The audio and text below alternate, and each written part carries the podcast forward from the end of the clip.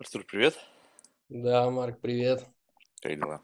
Отлично, отлично. Как у тебя?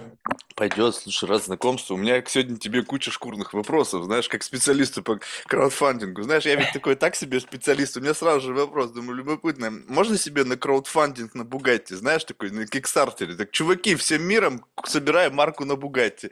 Что-нибудь в систему ценностного обмена придумать, какую-нибудь, знаешь, слезливую блевотину, о, что-нибудь там бла-бла-бла, и насобирать бабла. Нет? Можно такое? Или, Ну, или ты, ты разобьешь мои проект, иллюзии?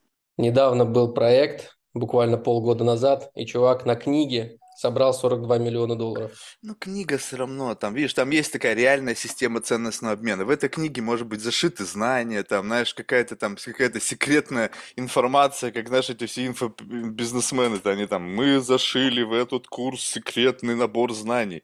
И как бы за счет продажи книги, понятно, что там можно.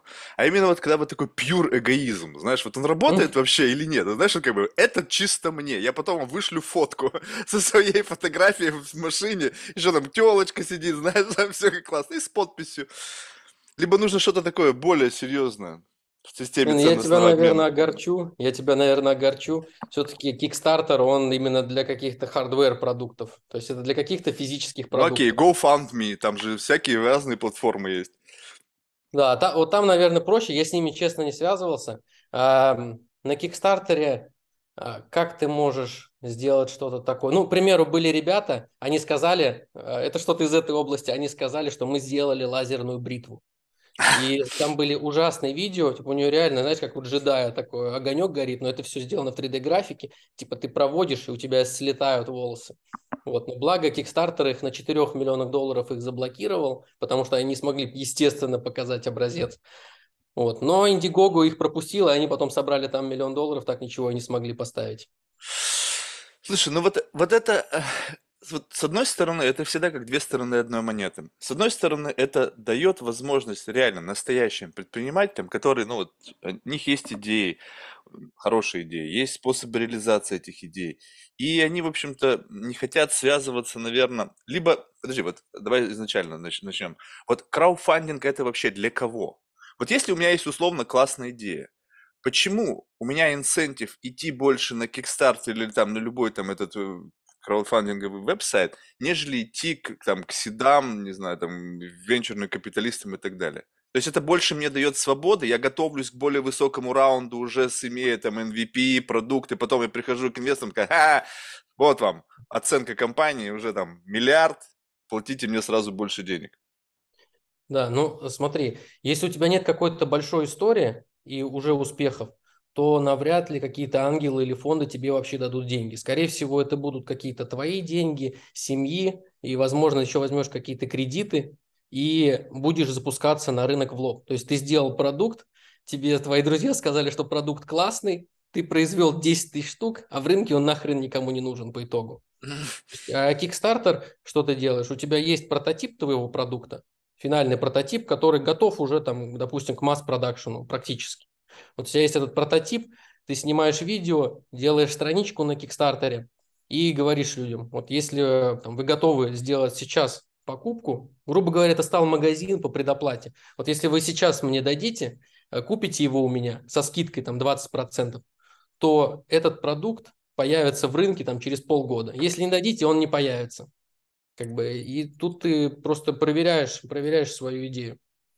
То есть, это по самое, сути, ну, люди голосуют рублем, как бы доказывая жизнеспособность твоего та- продукта.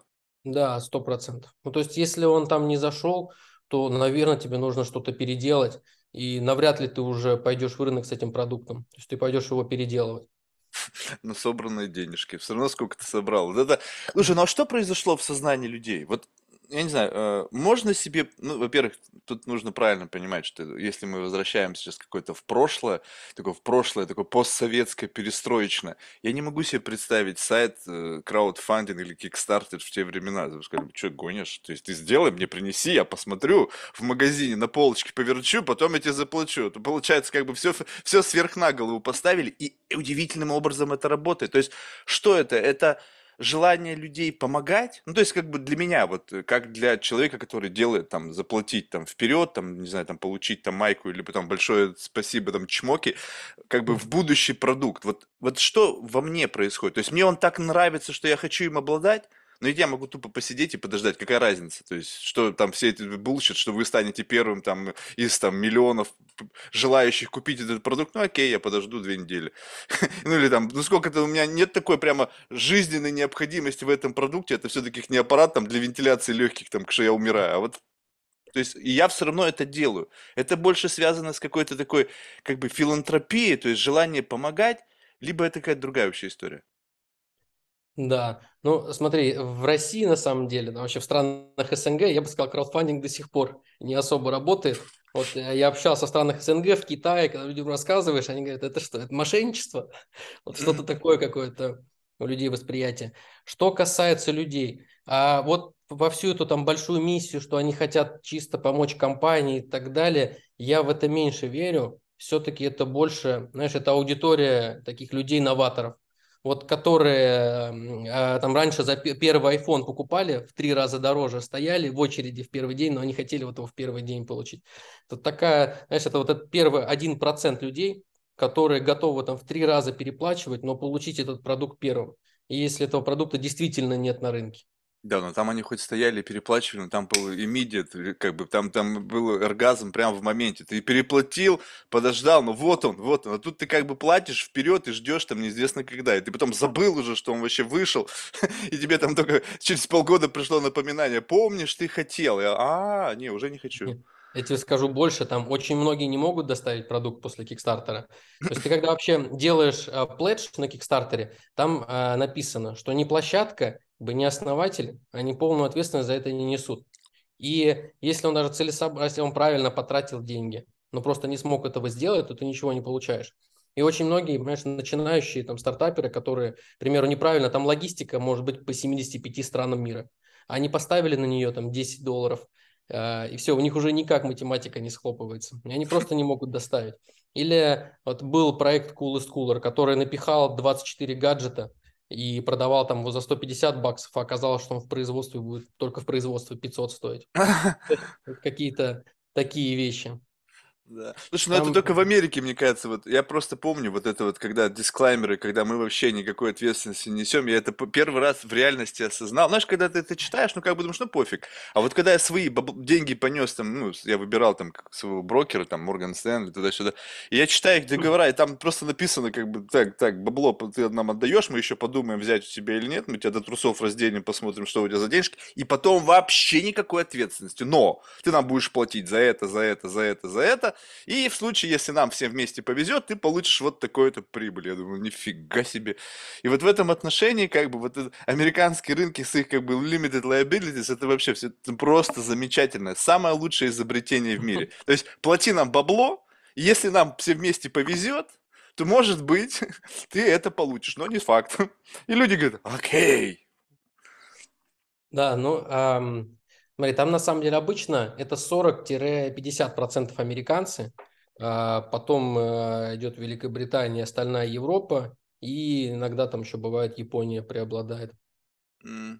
Вот, то есть Не, ну, там такой больше англосаксонский мир в большей степени. Половина американцев где-то.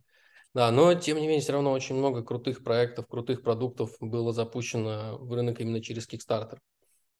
Я еще заметил, не всегда прям есть прямая корреляция. Знаешь, если ты супер успешен в Кикстартере, что ты потом прям супер успешен в рынке. Бывали продукты, которые не так много собрали на Кикстартере, но потом в рынке это стали компании, которые сейчас там чуть ли не на единорогов идут. Слушай, ну вот это вот вообще в принципе отделяет, э, как бы, ну, скажем так, если взять предпринимателей и разделить их на как бы IT-предпринимателей, где, в общем-то, продукт это какая-то набор там кода, да, висящего где-то там в клауде, то есть не пощупать, не потрогать, там какой-то типа сервис. И предприниматели, которые создают какие-то объекты, ну, то есть как бы физического мира. Они что-то делают, что-то там печатают. Я помню, этот бум был с, с 3D-принтерами, даже вообще целая эпопея была, помнишь? Вот. И вот это же как бы отдельная история. То есть это такие pure инженеры, когда они берут на себя как бы по, по, по с текущим стандартам, мне кажется, такой непомерный риск. Ну, согласись, как бы код писать либо что-то создавать, потом дистрибьюция, логистика, Сто процентов. что-то пошло не так, блин, там надо где-то производство, там суплайеры, там и так далее. Думаешь, блин, чуваки, а что, как бы у вас же светлые идеи, так ты оч- очнись, увидь реально, что на самом деле все надо делать в клауде, и тогда у тебя будет все в шоколаде. И нет, и они все равно вот выбирают этот сложный путь. То есть вот что это? Это какой-то вот именно такой инноваторы с точки зрения мне бы что-то руками делать. Почему они ты выбирают этот просто путь? умеешь это делать, А, ты единственное, что давно в этом, да, у тебя уже куча партнеров, а, куча различных контактов, и тебе просто, просто знаешь, как это делать. То есть в какой-то степени я об этом задумывался, и я завидую ребятам из IT. А, то есть когда, особенно когда какой-то коллапс происходит, когда мы 10 тысяч продуктов нам надо в течение двух недель отправить вот по 70 странам, например, сейчас там книгу рассылаем. Ну, то есть там всегда что-то не так идет. Ты лучших партнеров возьми, лучших производителей, там, переплати в три раза, все равно у тебя всегда что-то идет не так. Вот, Я сейчас, поэтому, да. да-да-да. Я, я, знаешь, я тебе сейчас скажу одну идею. Я вот так себе предприниматель, я бы не смог это сделать. Но вот идея из жизни, и наверняка ты сейчас это поймешь. Вот у меня долгое времени не было хаускипинга. Ну, то есть не было у меня тетеньки, которая приходила, там, меняла мне постельное белье и так далее. Я это делал всегда сам. И меня это жутко бесило. Ты вспомни, вот засунуть одеяло в пододеяльник. Оно постоянно сбивается, постоянно какой-то геморрой с ним. Туда... В общем, сложно это все сделать. Я подумал, блядь, а почему внутри пододеяльника нету как бы пуговицы и на одеяле петли, чтобы ты подсоединил их к углам? Знаешь, как бы угол, угол, и как бы оно пристегнуто, и оно не буровится. Ты ее сделал, натянул, застегнул, и все. Я говорю, вот, ребята, вот вы же руками метите какие-нибудь клипсы, знаешь, как бы с одной стороны клипсы с петлей, с другой с пуговицей. Щелк, щелк, щелк, и зацепил, и одеяло никогда не сползает. И я посмотрел, ни у кого нету. Думаю, во! Супер просто, пластик кусок, блин, в Китае делай, продавай, и люди все будут в диком восторге. По крайней мере, те, кто не, сами одеяло переобувают. Да, я сейчас могу рассказать историю, а, как Давай. раз связанную с этим изобретением. А, это, наверное, было года три назад, и на американском рынке был резкий бум тяжелых одеял. Это то есть одеяло, которое весит по 7 килограмм. Зашел а, посмотреть статистику, ну там просто что-то невероятное было, какой-то, ну там просто взрыв сумасшедший. А как бы сейчас, чтобы ты понимал, один селлер на Амазоне продает а, больше, чем на миллиард долларов за год продает тяжелых одеял, и у него уже несколько своих заводов. Запустился один парень на Кикстартере, тоже с этим тяжелым одеялом, собрал 4 миллиона. Мы, естественно, под этот хайп а, быстро залетели, тоже сделали свое тяжелое одеяло, там собрали там, порядка 400 тысяч долларов, и после этого решили продавать его на Amazon. Заказали у китайцев партию на Amazon, нам сделали плохо, и то есть внутри, ну представь себе, если оно внутри там 5 килограмм, к примеру, там обязательно внутри есть завязки, потому что ты просто вот берешь за пододеяльник и все, и оно сваливается. Там партия, я точно не помню, где-то на 100 тысяч долларов, наверное. У нас приехала на Amazon, и китайцы внутри не завязали эти завязки. И людям начало приходить, и то есть это вся партия оказалась бракована. Людям приходят, они пишут гневные отзывы, все обратно вернули, Amazon нас заблокировал, говорит, вывозите товар, или еще там платите за А, то, что его утилизировать. Да, ну, тяжелое дело, да, но это такая отдельная тема. И вот здесь, кстати, любопытно. Ну, я так, слушай, опиш- напиши мне, что вы делаете. То есть вы, по сути, скаутите какие-то хайпы, и потом под этот, под шумок делаете свой товар и пытаетесь как бы вот от этой волны хайпа откусить просто и как бы за- использовать эту вот как бы ам, органическую динамику чьей-то идеи для того, чтобы ей на ней спаразитировать. Смотри, мы, э, если сказать там года три назад, то мы действительно, мы запускали очень много проектов, много проектов было наших, плюс проекты были клиентские. Ага. Вот, сейчас мы уже немного ушли от этого. А, Мы сейчас запускаем проекты гораздо реже, когда нам действительно попадается что-то интересное, попадается что-то крутое, а, либо мы там сами его разрабатываем с нуля. А так, да, у нас был период, то есть я ездил э, на Кантонскую выставку, к примеру, и там, где все производители Китая. Мы видели у них какую-то новинку, говорили, давайте, ребят, вы не запускаете это э, 4 месяца, давайте мы запустим через Kickstarter, потом дальше вам будет всплеск. Ну, то есть по-разному искали продукты, плюс приходили клиенты и так далее. Мы параллельно э, всегда развивали еще свой бренд. Как Сейчас больше твой бизнес? вот- Как да, это можно больше- назвать? Что еще раз? Как можно назвать то, чем ты занимаешься? Я просто не, не совсем понимаю вообще, как бы, как есть ли у этого какой-то такой simple tag? Мы делаем Агентство по краудфандингу, я бы сказал, полного цикла. Агентство по краудфандингу полного цикла, когда мы помогаем от регистрации компании до там, доработки продукта, упаковки его под краудфандинг. Самое главное – это маркетинг, продвижение там, и логистики. И вот помимо того, что мы клиентам помогали, мы запускали свои продукты. Потому что клиенты зачастую а, знаешь, они могут прийти, все, мы сейчас запускаемся, и в итоге потом еще они год какие-то картинки утверждают, еще что-то делают, переделывают. А мы как бы проект увидели, у нас команда сидит, мы его можем за месяц на Kickstarter запустить. То есть вот от момента, когда мы увидели продукт. Вот, поэтому агентство вместе со своими продуктами и параллельно развивали свой бренд.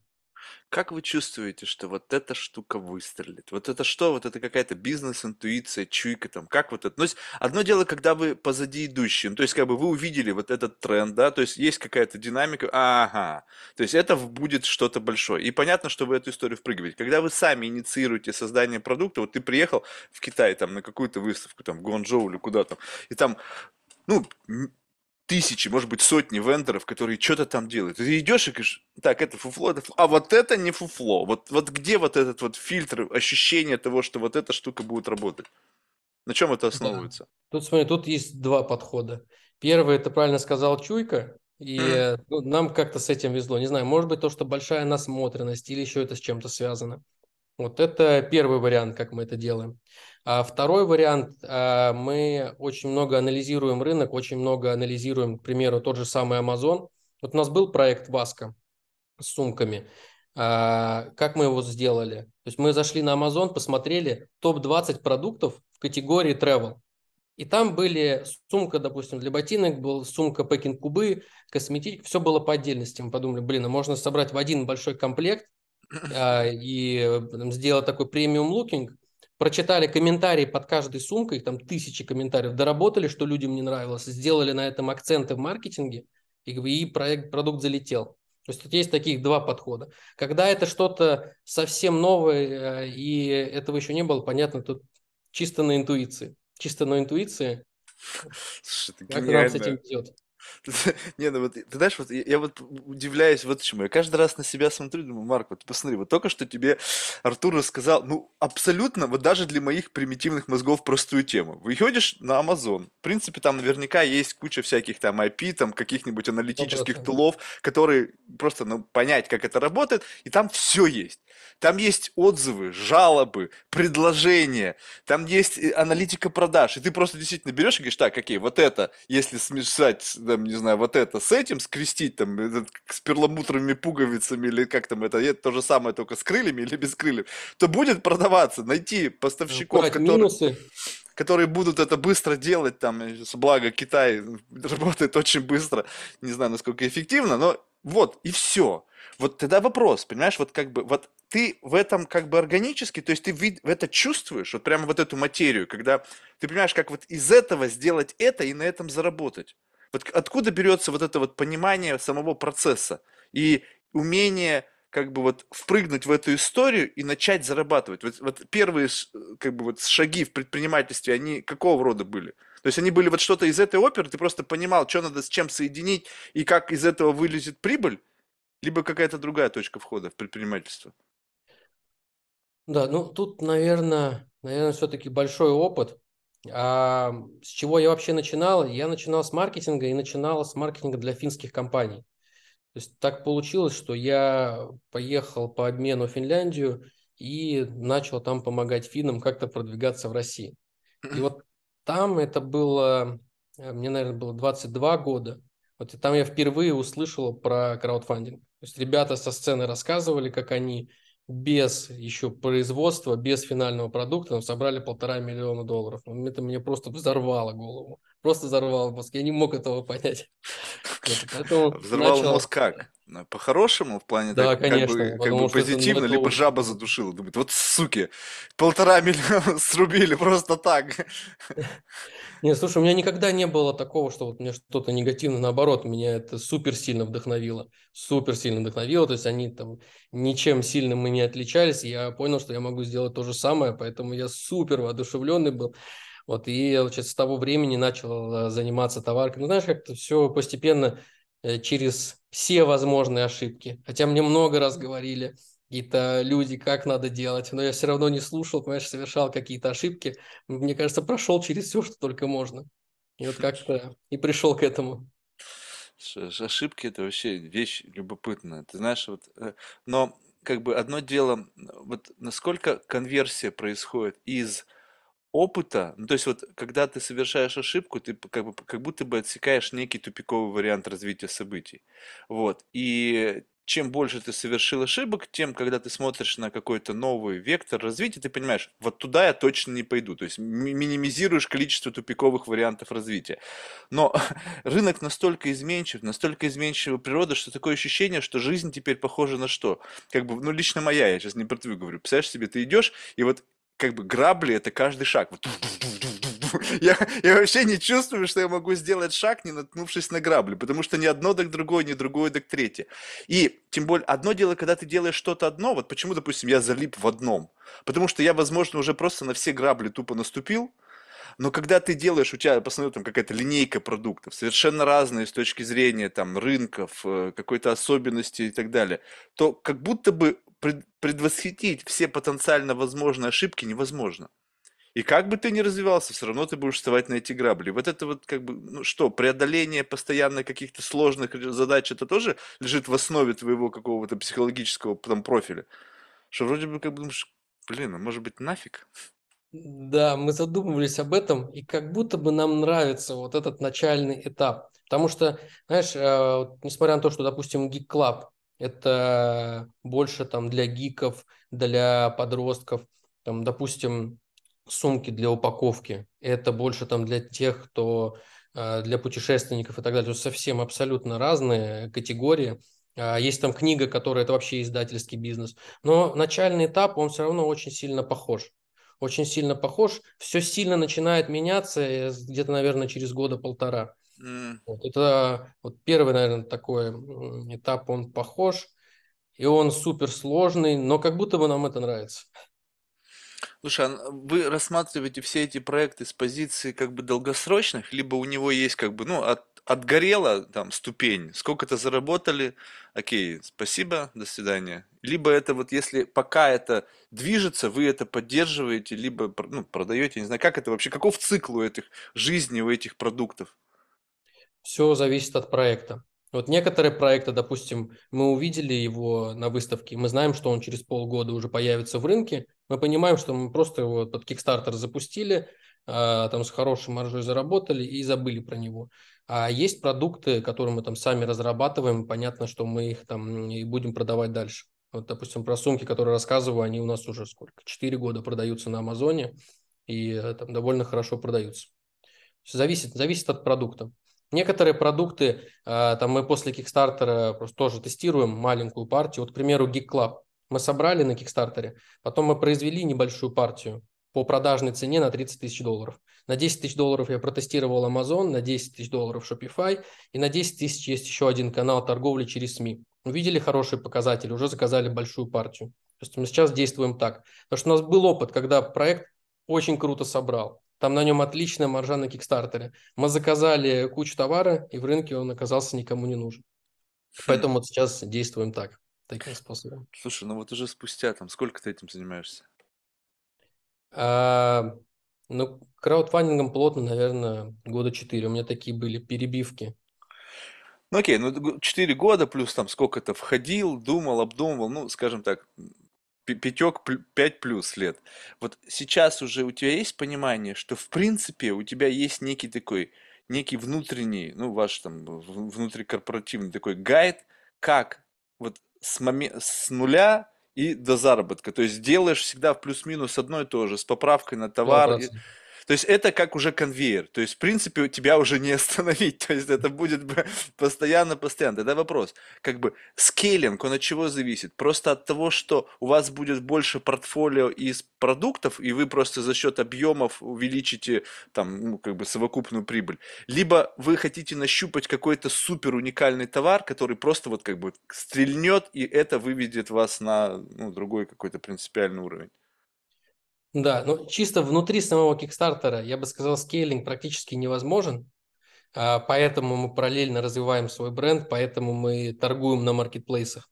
Мгм. Вот. А сейчас делаем Kickstarter, потому что ищем какие-то крутые проекты. Вот, к примеру, как были, как были книги, а, которых еще во время, во время проекта уже связывались крупные издательства и говорили, что просто хотим выкупить права.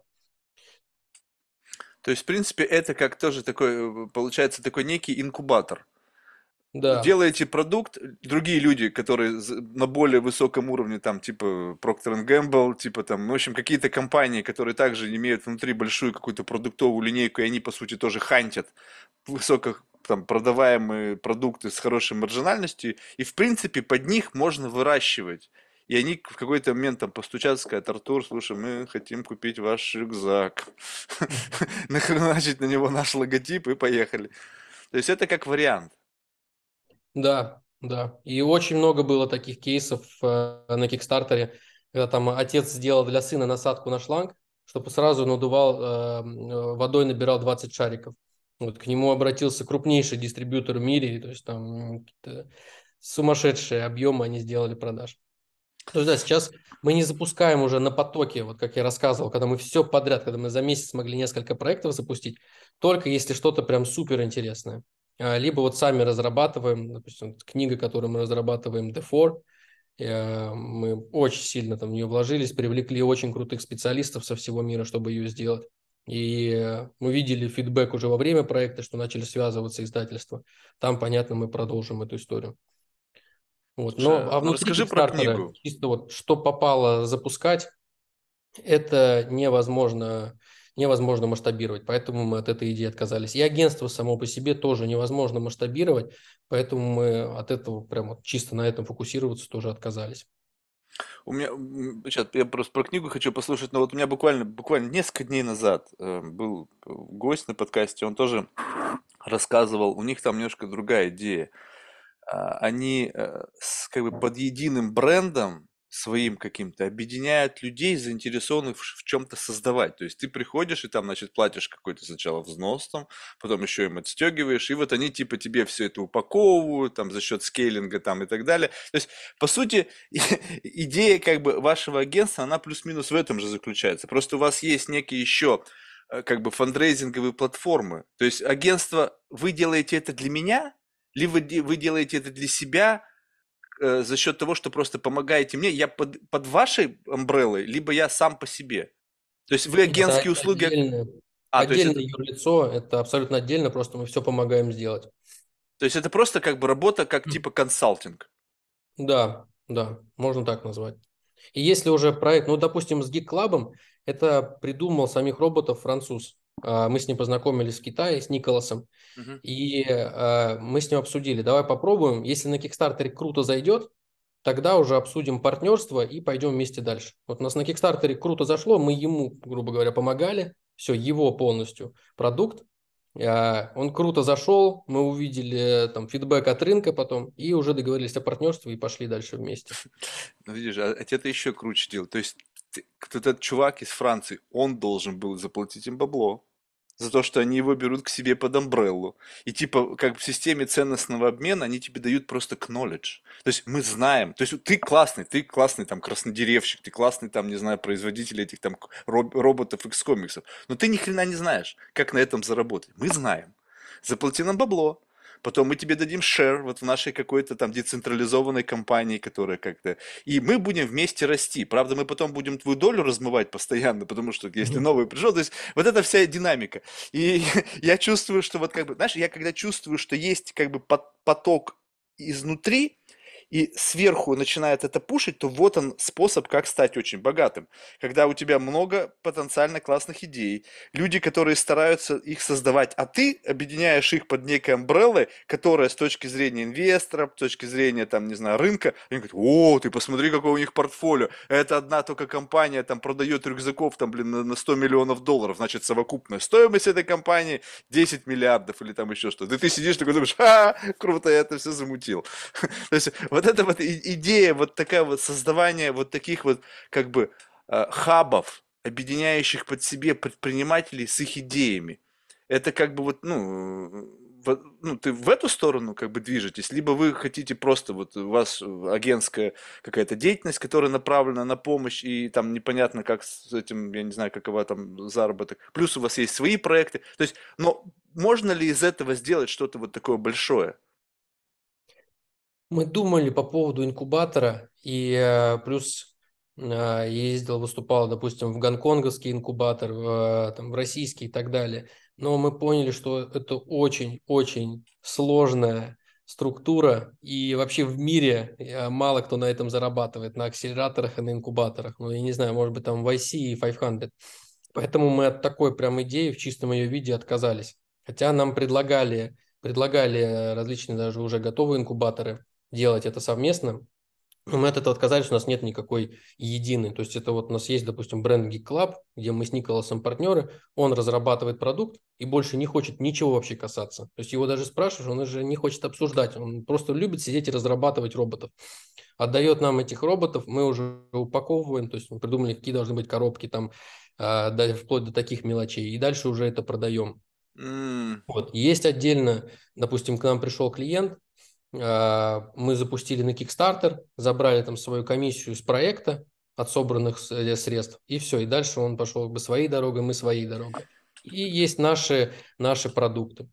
Ну и плюс, ну вот, как-то так. Слушай, не, ну а, он там мне объяснил, там у них вот... по-другому. У них эта идея такая, что, допустим, как бы у, у тебя есть э, как бы коннекшены, то есть у тебя есть э, хорошая юридическая компания, у тебя есть, по, допустим, производитель там упаковки, и в силу того, что у тебя э, большой объем клиентов, ты можешь выбивать лучшую цену, ты можешь выбивать лучшие условия, и они как бы подключаются к некому вот этому хабу из твоих коннекшенов, где ты даешь, я за тебя ничего не буду делать, чувак, ты делаешь классно, я тебе даю доступ доступ к этой экосистеме, ты мне плати, вот тебе доля, и плюс еще ты мне будешь с каждой продажи отстегивать. И как бы получается, что это, знаешь, вот как бы вот тот самый уникальный гайденс, который ты для себя и вы со своей командой в голове сделали, да, то есть как это сделать, как это протестировать, как запустить, как это все. Это такая, как бы некий такой маршрут на пути к успеху. Вы даете возможность подключиться к этому маршруту с их уже суплайерами, с какой-то системой там логистической там и всего остального, и они, проходя по этому пути, минимизируют количество ошибок и очень благодарны вам и готовы заплатить. То есть это не совсем то, чтобы вот как в вашей ситуации, когда вы сами там все делаете, вам просто какой-то креатив сбрасывают, ну, условия в виде какого-то идеи, продукта, и вы его оборачиваете, занимаетесь всем-всем-всем геморроем, а чувак говорит, я буду творить. Это моя да. работа. Ну, а, то смотри, бывает, бывает тоже по-разному. Бывает, ребята приходят уже очень крутые, и это какая-то крупная компания, и они сами делают себе ролик, сами делают страничку. Но, естественно, все, что связано с Кикстартером, с продвижением, а, все полностью это уже делаем мы. Ну, потому что, знаешь, за эти за годы у тебя просто есть такие наработки, есть куча контактов, и когда ты перепробовал уже все, что есть на рынке, а в рынке там рекламы, маркетинга очень много всего, просто уже знаешь, что вот эти 3% работают, и ты постоянно по одной и той же как бы, дорожке э, гонишь эти проекты. Удивительно. То есть, получается, в принципе, при всем многообразии возможных вариантов работает очень только несколько троп-то. А насколько да. вот эти тропы густонаселенные? То есть это какое-то ваше такое нащупали? Либо, ну, плюс-минус люди в этом рынке, они тоже нащупали, и там на этой тропе, блин, миллионы людей, которые пытаются как бы завладеть вниманием аудитории. То есть вообще как? Когда такое многообразие всего? Когда такое количество шума информационного, как сделать так, чтобы вообще в принципе тебя увидели? У тебя может быть супер классный продукт, ну просто гениальный. Но в силу того, что недостаточно вот этой как бы, вот эта вот стартовая ступень, когда ракета взлетает с точки зрения как бы вылететь на информационную орбиту, достаточно, чтобы тебя просто как бы увидели, notice вот, что ты существуешь. И здесь такое ощущение, что вот как бы вот это есть как будто бы у вас тропа. Вот что за тропа? Как, как вот сделать так, чтобы вот о тебе узнали? Да, ну на самом деле много разных инструментов, мы просто знаем, какие из них работают. Допустим, есть куча пабликов, есть куча СМИ, которые там или за процент от переведенных денег, или за какой-то фикс делают рассылку. Когда я сделал рассылки уже там сотни разных, я знаю, что вот эти, вот это, допустим, работает точно. А есть много агентов, у которых уже там есть база с Kickstarter, которые по ней настраивают лук-лайк рекламу в начале. Я знаю, что вот из всех вот эти ребята работают. Плюс из-за того, что мы постоянно вместе работаем, естественно, они нам а, дают больше, чем они какому-то дают человеку, который просто к ним пришел. Плюс, если ты посмотришь, то все мои последние проекты практически, на них стоит значок Project We Love. Это команда Kickstarter поддерживает мои проекты рассылкой, ставит на 4 дня на главную страничку, ставит иногда проекты в Твиттере. Mm-hmm. Плюс я сейчас для Kickstarter также вот пишу статью о том, как мы запускали, как мы запускали книгу на Kickstarter. То есть уже есть такие наработки. Но даже если у тебя всех этих связей нет, если ты хотя бы знаешь, какие вот агенты работают, какие инструменты работают, то в целом ты сможешь что-то весомое собрать и самостоятельно. А надо Я понял, какие инструменты понимать... работают. Нужно просто знать владельцев Кикстартера, с ними сдружиться. То есть я, я понял твою схему. Окей, то есть сейчас я подумал, думаю, блин, мне тут София говорит, Марк, у тебя там что-то 500 подписчиков на YouTube. Я говорю, так, где там Сьюзан, как ее, Ваджиски или как там? Я сейчас буду ее подмасливать, буду цветы слать, сказать Сьюзан, или как ее зовут? Ну, в общем, это Сио там, этого YouTube. Слушай, ну сделай там, что тебе, какая разница? Скажи там пацанам своим этим, пусть крутнут там что-нибудь. И смотришь, что это там счетчик заработал. То есть я понял, надо правильный как бы подход к людям в команде, чтобы они там тебе какой-то лейбл сделали, там какой-то там, не знаю, тег там одобрен кикстартер, кикстартером. Да, ну, это один, это один из моментов. Просто самое главное, знаешь, понимать, что э, на Кикстартере основной двигатель – это платная реклама. Вот многие э, с какими-то в розовых очках туда приходят и думают, сейчас я закину свой проект, и он сам полетит там ноль трафика. Там трафика органического как бы сейчас ноль. И даже вот был директор э, на интервью, его три раза э, спросили, а какой сейчас вот трафик? И вот три раза, как политик, знаешь, ушел от этого вопроса. Поэтому надо, главное, в день там по 300-400 проектов запускаются. То есть даже в категории там новинки вы тоже быстро очень уходите вниз. И вот самое главное, что понимать, нужно, нужно вести трафик на проект. Ну, естественно, ребята зарабатывать пришли, то есть там, это же, мне кажется, это же история как бы э, каждая платформа, мне кажется, она хороша, ну, если вот это действительно уникальная платформа, которая, я имею в виду уникальная в том плане, что она каким-то образом приходит в нужное время, в нужное место, и у нее есть внутри какая-то такая живая идея, то есть не мертворожденная. И вот в момент, когда это все только начиналось, у них же наверняка было вот это вот все бесплатно, и в силу, потому да, что нужно было прокатывать, было. количество проектов было немного, и действительно, заходя туда, ты получал как бы такой органический рост за счет просто того, что платформа сама по себе росла.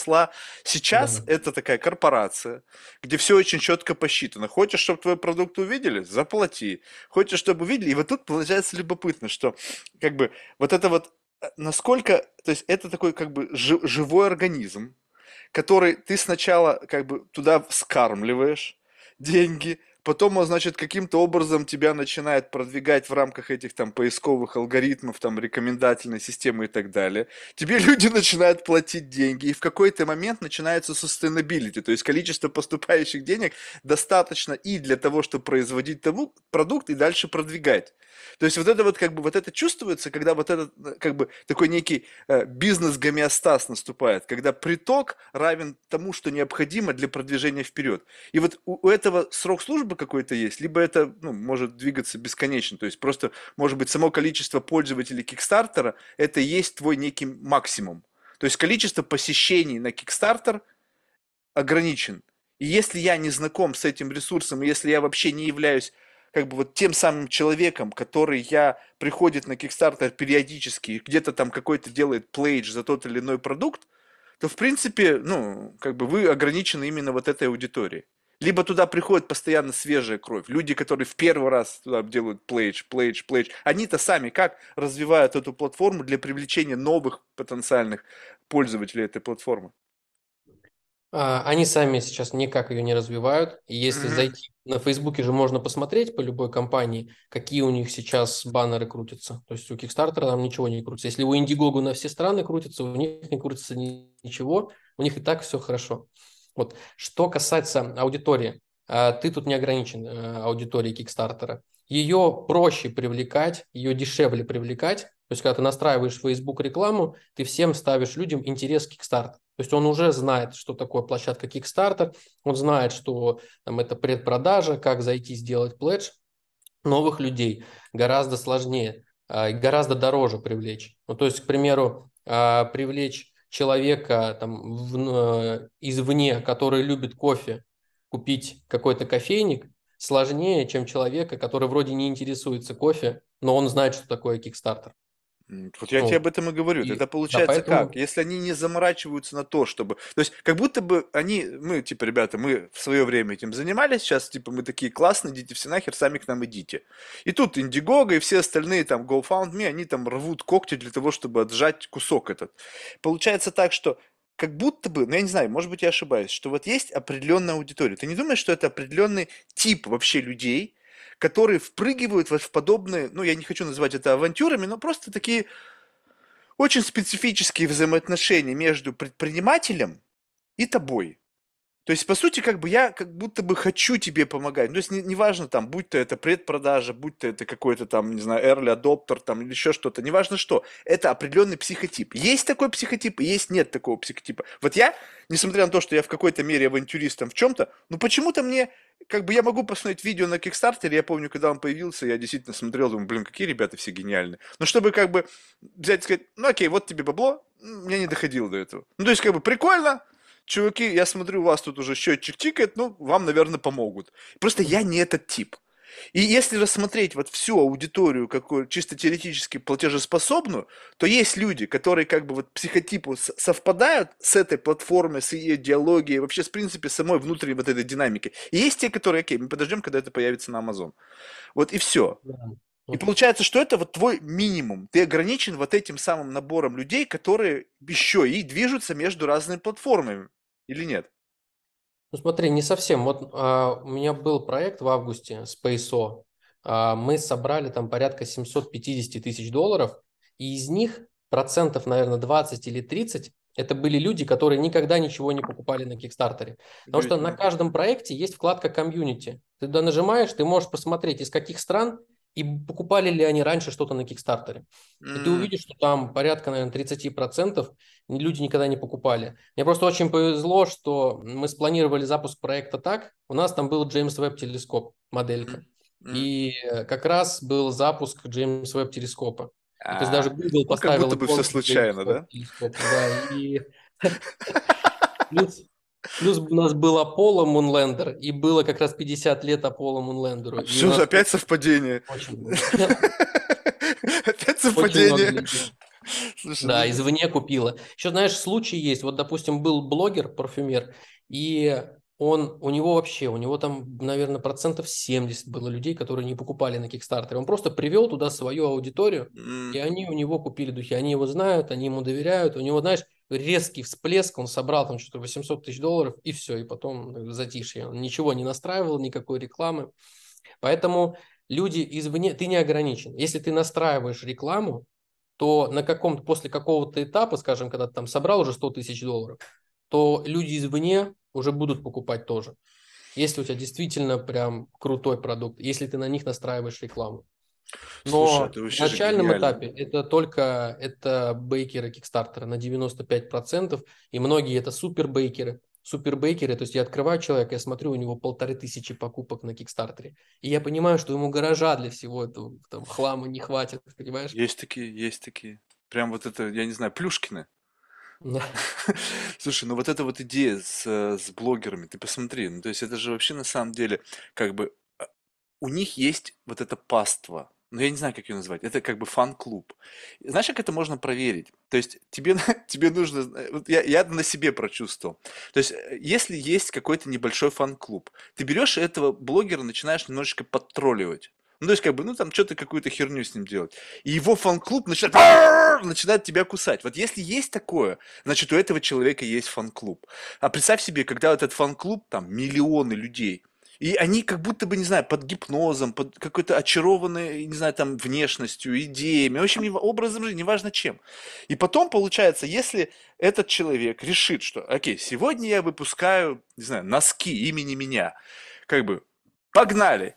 И вот этот трафик, ну там, может быть, кто-то в сознании, кто-то без сознания, но вот они способны генерировать вот такие вот сразу же гениальные, ну, большие продажи.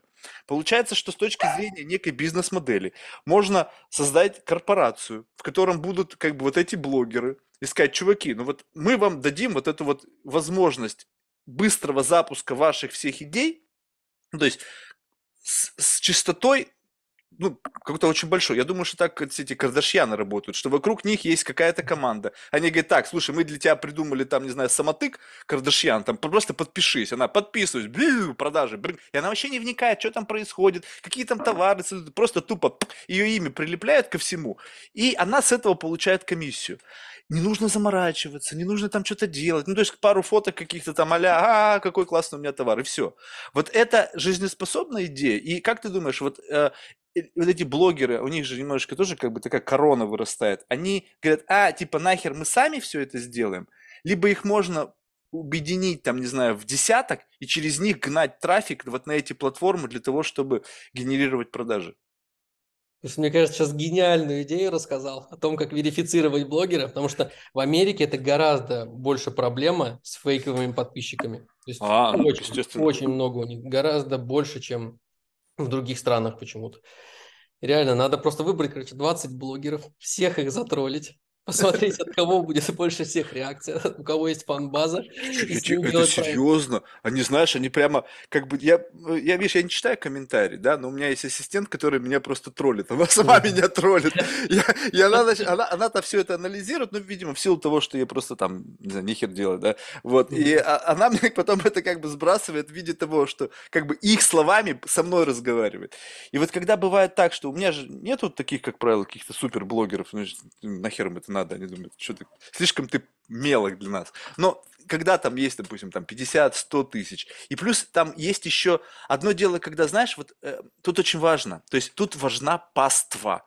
Не просто, допустим, бло, как бы люди, как бы селебритис, вот, допустим, там на Рока этого подписано там какой-то, что-то там какие-то 300 или миллионов человек но это из них не все его вот паства. Паства это те, которые будут его защищать ценой своей жизни. То есть прямо на амбразуру. Вот вроде такая махина, рок, он такой гигант, он такой сам себя... Но нет, они, блядь, его будут защищать. И вот именно вот эти люди, они пойдут на Кикстартер. Вот именно вот эти вот собаки, которые будут тебя кусать. Те, которые просто подписаны, ну, блин, рок классный парень, все на него подписаны, окей, бум, подписался Будет его кто-то хейтить, скажу, да, как бы похуй. Вот, ну, то есть, и вот здесь вот это действительно такая прям очень чувствительная среда. И по объему вот этого резонанса, который выходит из этих вот людей, ты можешь приблизительно оценить магнитуду его вброса. То есть он говорит, поехали, и вот этот вот шквал вот этих вот как бы подключенных идеологически, они пойдут на ту да. или иную платформу и будут делать то, что им скажут. Это же вообще с ума сойти. Круто. Мне кажется, гениальная идея. Мне кажется, это гениально. Нет, ну я просто тебе говорю, потому что это я реально на себе прочувствовал. То есть ты что-то там начинаешь над ними прикалываться, и прям ты... Думаю, блин, думаю, какого хера? Тебе вообще есть дело до этого? Чего он тебе кто? Брат, сват? Кто он тебе? Вообще никто. Почему ты его защищаешь? Ну вот, вот тебе да. жизнь, как она сама дает ответы на некоторые вопросы. А, а еще знаешь, как можно верифицировать? У меня вот мечта.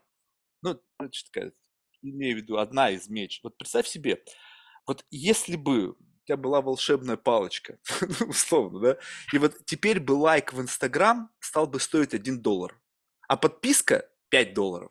Представь себе вот эти вот там, э, ну, как бы вот эти великие там блогеры с их там миллионами подписчиков, лайков, они там купаются в славе. И вдруг в один день все стало платно. Ни одного, блядь, лайка, ни одного подписчика, потому что, ты знаешь, я тебя люблю, но в целом как бы я не готов платить ни за лайк, ни за тебя в принципе. И вот это вот верификация. Мне кажется, в жизни многие люди забыли. И раньше мы жили в мире, Сейчас тоже отчасти, но с учетом появления лайка, который ничего не стоит, но каким-то образом конвертируется в успех. Ты посмотри, как бы вот э, это же гениально, это вечный двигатель, когда из ничего получается что-то. Лайк ничего не стоит. Вот абсолютно ничего. Что стоит лайк? Ничего. Но тысяча лайков, они дают тебе некую преференцию, она настраивает алгоритмы оптимизации, оно тебя выводит там туда-туда. То есть из ничего ты закраудсорсил то есть это же тоже некий элемент краудсорсинга. Ты краудсорсишь любовь, которая конвертируется алгоритмами поисковыми в некий пуш тебя вверх, что приводит еще большего, и на это реагируют рекламодатели, и в этот самый момент из нуля, из zero, просто автоматизма. А, я сейчас только понял, почему. Ты послушай сейчас, вот задумайся. Когда э, слышишь исследование, Google потратил там какой-то миллион долларов для того, чтобы выяснить, какова должна быть цвета кнопка. Я думаю, ребята, вы что, хуйней какой-то занимаетесь, вам делать больше нехуй? А теперь задумайся, что действительно эта кнопка, это просто как бы запуск вот этого алгоритма. То есть я на, меня как натренировали.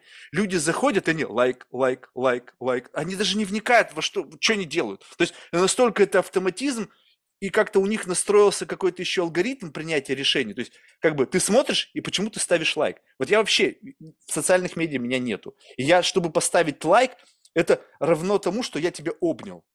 Вот я смотрю на Артура, вот для меня поставить лайк, вот как, это значит, вот я тебя обнял. Девушка, я ее поцеловал. Ну, не знаю, ну как, какую-то эмоцию испытал. Просто чтобы чмок. Так ведь не бывает в жизни. Ну, то есть вот я смотрю, и вот если вот нет лайка, ну, вообще абсолютно ноль, ну почему я должен это делать? А люди это делают. И вот теперь представь себе, что вот эта гигантская махина из генерации вот этого лайка и такой digital любви, она каким-то образом заработала, и теперь люди на этом зарабатывают гигантские деньги. И это, если стало бы стоить хотя бы доллар, мне кажется, себе, мир бы поменялся. Вообще, в один очень, день. Очень интересно поменялся, я бы хотел в таком мире Кардашьян повесилась бы, мне кажется, в первый же день. Да, ну у нее, ладно, у нее уже такая фан-база, там бы, наверное, еще и давали. Но мне кажется, многие интересные вещи стали бы более популярны. То есть вот за которыми там я слежу, и я вижу просто количество, количество там а, лайков и просмотров, и какие-то вообще абсолютно дебильные вещи, когда они набирают какие-то сумасшедшие просмотры. Это... Слушай, ну вот это, знаешь, тоже любопытно. Когда ты видишь что-то... Мы, мы, согласись, мы субъективно мыслим, да? Тебе кажется, что это дебильно. ты думаешь, блин, какого хера? Думаешь, как так произошло? Но с другой стороны, знаешь, что более, что начинается как бы такой некий side effect вот этого ощущения, некий такой, знаешь, ужас.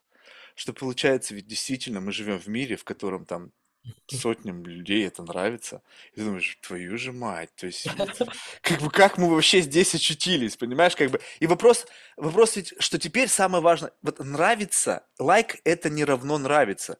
Когда девушка чистит зубы щеткой, обмокнутая в мочу и в дерьмо, как бы нравится это не может, но там стоит лайк. Тогда что это? Что это за эмоция, которую как бы noticed? Типа, за, засчитано. Ну, то есть, вот согласись, это даже уже не лайк, это просто как бы некий acknowledge о том, что ты коснулся этой информации.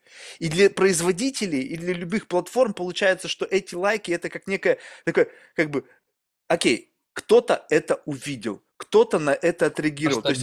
Кто-то это, да, действительно, кто-то эти как бы коснулся, и это не осталось без, ну, без вот какого-то эмоционального фидбэка. И когда это дальше происходит, вот ты не чувствуешь, что даже в твоем бизнесе теперь приходится существенно задирать планку креатива. То есть есть, окей, классный продукт, но теперь недостаточно как бы раньше казалось так, что сам классный продукт, он сам себя продает. Ну, я имею в виду при грамотном плейсменте, при хорошей качественной рекламе, то теперь тебе нужно, чтобы, допустим, там в рекламе Кока-Колы в какой-то момент времени у Деда Мороза случайно из штанов вываривался хер. Ну, то есть, как бы, ну, то есть, как будто бы должен быть обязательно какой-то элемент, какой-то вот такой вот на грани опять фола, да, для того, чтобы люди вот как бы проглотили и среагировали это, потому что сам просто классный продукт, хорошей презентационной какой-то упаковки, он скажет, ребята, прикольно, ну как бы, ну чего-то как будто не хватает. Вот тут только что, блин, не знаю, там чувак катался на свинье, и это было так смешно, а если бы на спине его висел вакс-рюкзак, то было бы, наверное, вдвойне эффективнее. Ну, то есть, понимаешь, да, вот это вот, элемент да, да, вот да, этого. Сто процентов. Это, вот ты рассказываешь, наверное, про Facebook креативы. То есть, как мы их делаем. Мы делаем вначале 20 разных, потом абсолютно там в разных концепциях, смотрим, что лучше работает, и потом идем в ту сторону. Я вот общался с владельцем Jelp, это самые это мощные ребята, которые сотни миллионов долларов привели через Facebook. Я говорю, ну расскажи что-нибудь, какие-то фишки, постоянно что-то прошу. Вот он недавно рассказывал.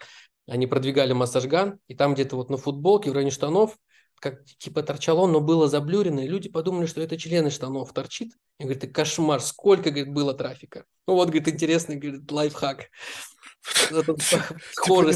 понимаешь? А, а вот представь себе, как обидно. Вот представь себе, вот ты производитель, вот ты действительно сделал классный товар.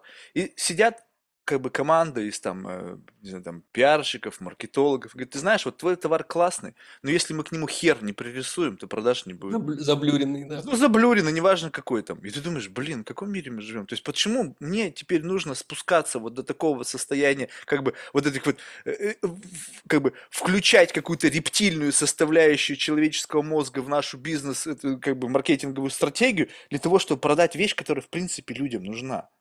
То есть она, она тебе поможет. То есть неважно, есть там на ней заблюренный член или нету, но сам факт того, что вот он, он, он уже существует. Но нет, люди настолько извращены в их вот в этом вот э, как бы во взаимодействии с медиа, что магнитуда должна быть. То есть должна быть какая-то магнитуда воздействия, что должно меня шокировать постоянно. Шокировать, шокировать, шокировать. И это завышает планку в принципе, в целом по больнице вот это вот.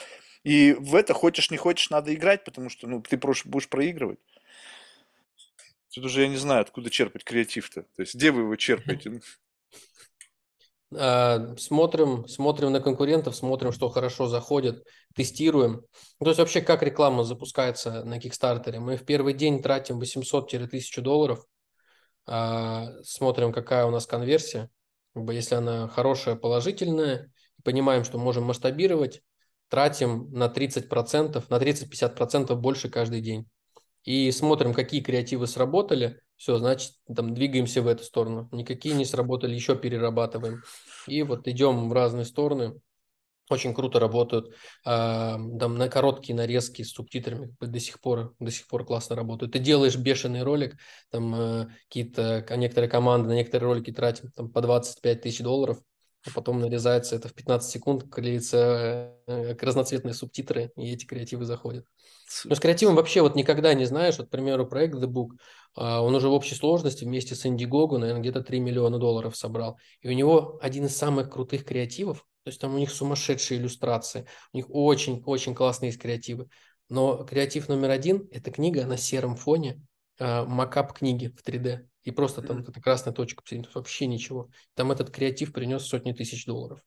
То есть там ты никогда не угадаешь, на что-то там на себя надеяться не стоит. Надо делать прям много разного, тестировать.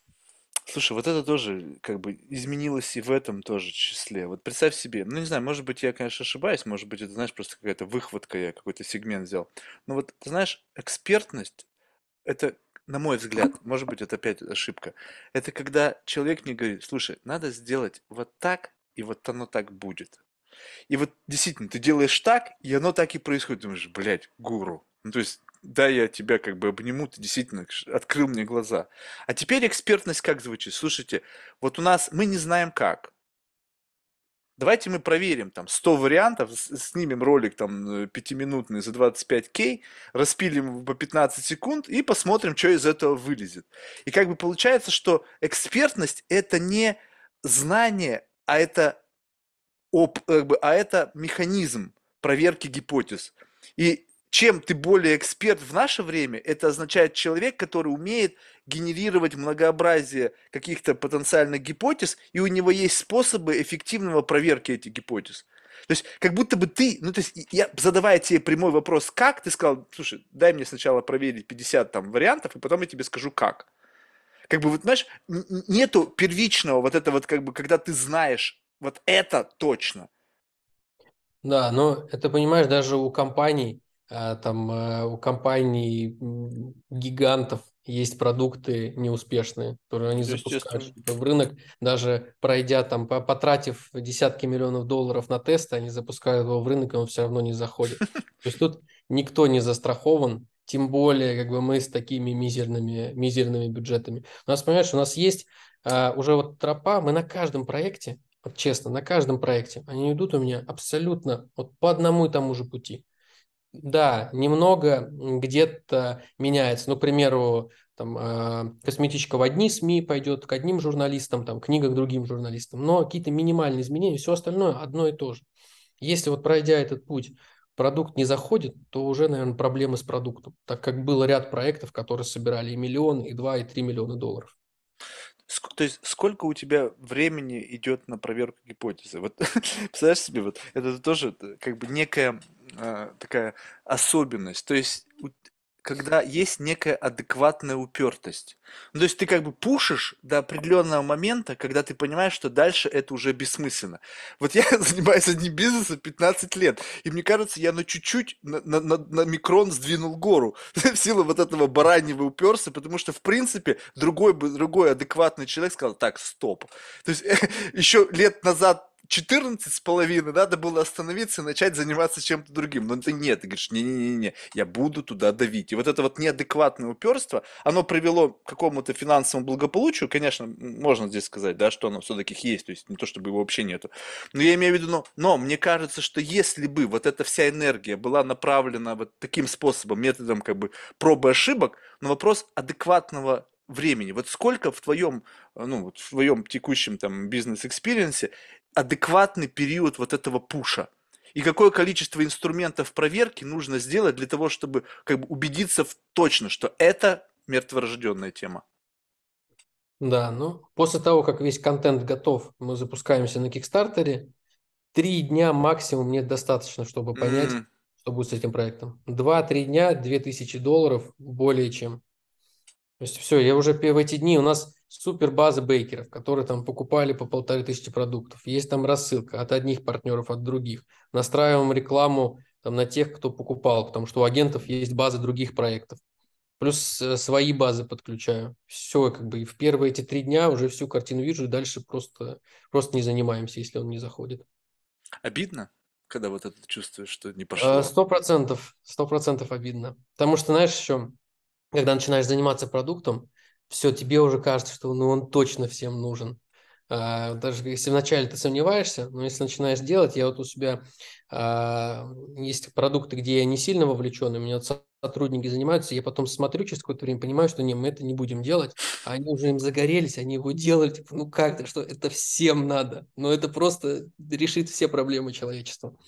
Вот, но я, у меня был такой негативный опыт, где мы тащили просто мертвую корову несколько лет, и я поэтому больше этого не делаю. То есть, когда мы продвигали продукт, который, ну, который не продавался, э, дошли до телевидения американского QVC, который там это третий крупнейший канал.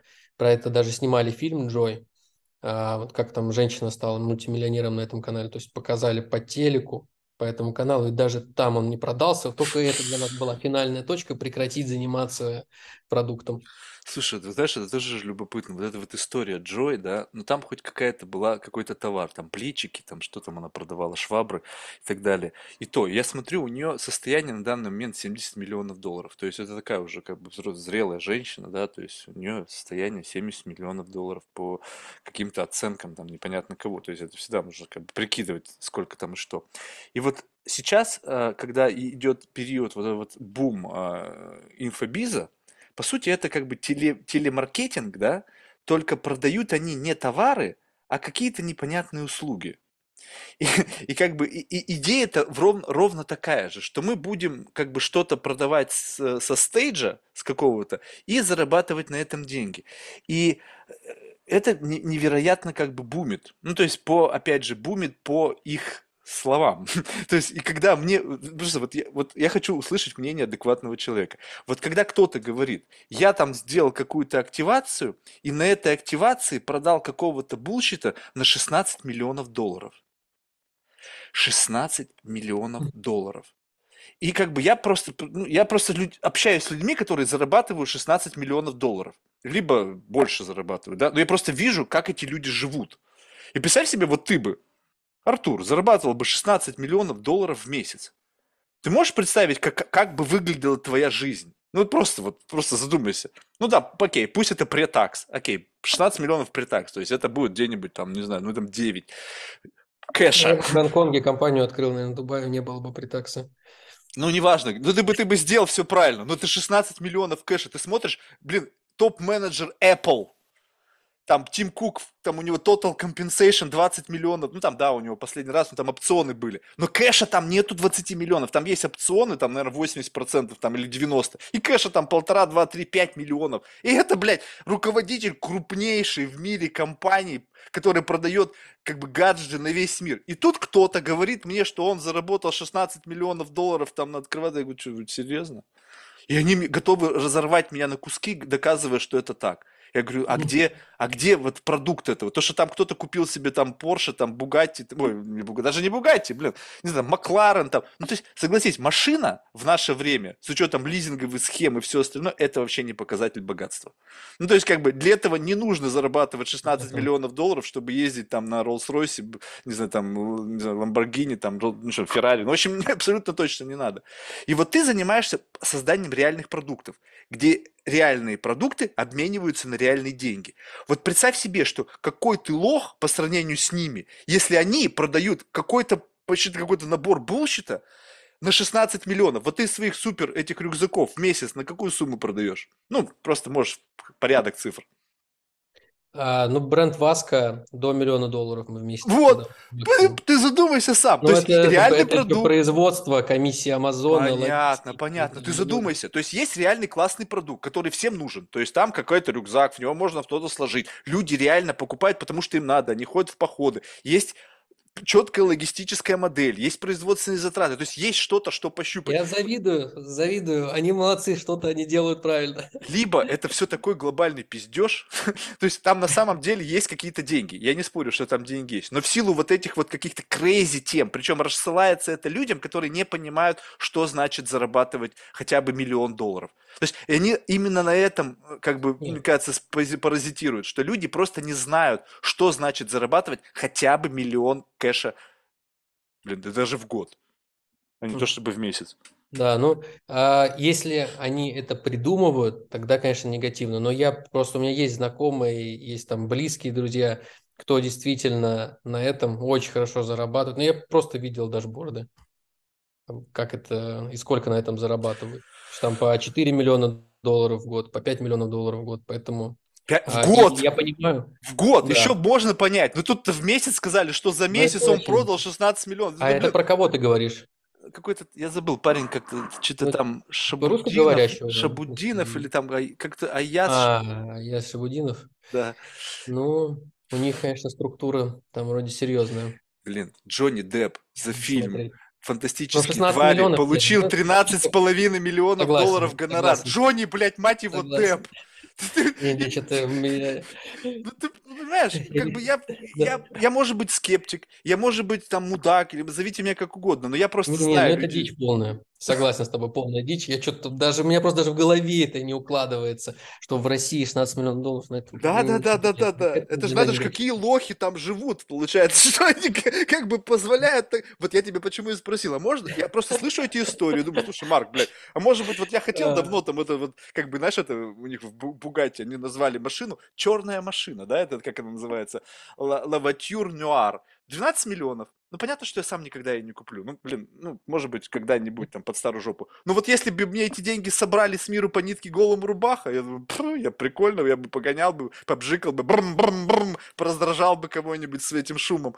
Если люди на какой-то херне зарабатывают, что, блядь, оно, ну, окей, ну, ну что, какое у него секретное знание? То есть, где он, откуда он его черпает, что вот он к этим хомякам подключается, и они как эти все вот, возьми мое бабло, возьми мое бабло, только дай мне эти секретные знания. Какой-то секрет драк, я не знаю, что они там им впаривают. Ты знаешь, я... Э, мне нач... даже... Да-да-да. Да, ты, ты мне пять минут как бы вопрос задавал, я все равно его не мог уловить, у меня в голове не укладывалось. Так это даже не вопрос, это просто какой-то вброс информации. Единственное, знаешь, мне тут недавно открыли секрет. Вот эти девочки с OnlyFans. Там где-то я увидел, там одна какая-то мадемуазель 50 миллионов заработала в год. Ну, там дашборд, и там понятно. И мне раз, объяснили. Я-то думал, там просто там какая-нибудь красавица твои прелести показывает, знаешь. Мне сказали, нифига, Марк, это бизнес. За этой девочкой стоит штат из профессиональных очковтирателей, которые создают некую систему такую. Представь себе, что у нее как будто бы отношения с тысячами людей, с тысячами мужиков, которым она каждым пишет. Она, то есть у нее как будто бы такие мультиотношения с каждым из них. И получается, что вот эта команда, и там говорит, команды доходят до 200 человек. То есть это как полноценная бизнес-модель. Да. Она со всеми как будто бы что-то там перетирается смс-ками, каждого как будто бы любит. И вот за счет этого как бы получается такое, знаешь, как бы donation основаны на любви и какой-то взаимной привязанности. Здесь я могу понять, как это работает с точки зрения вот этого.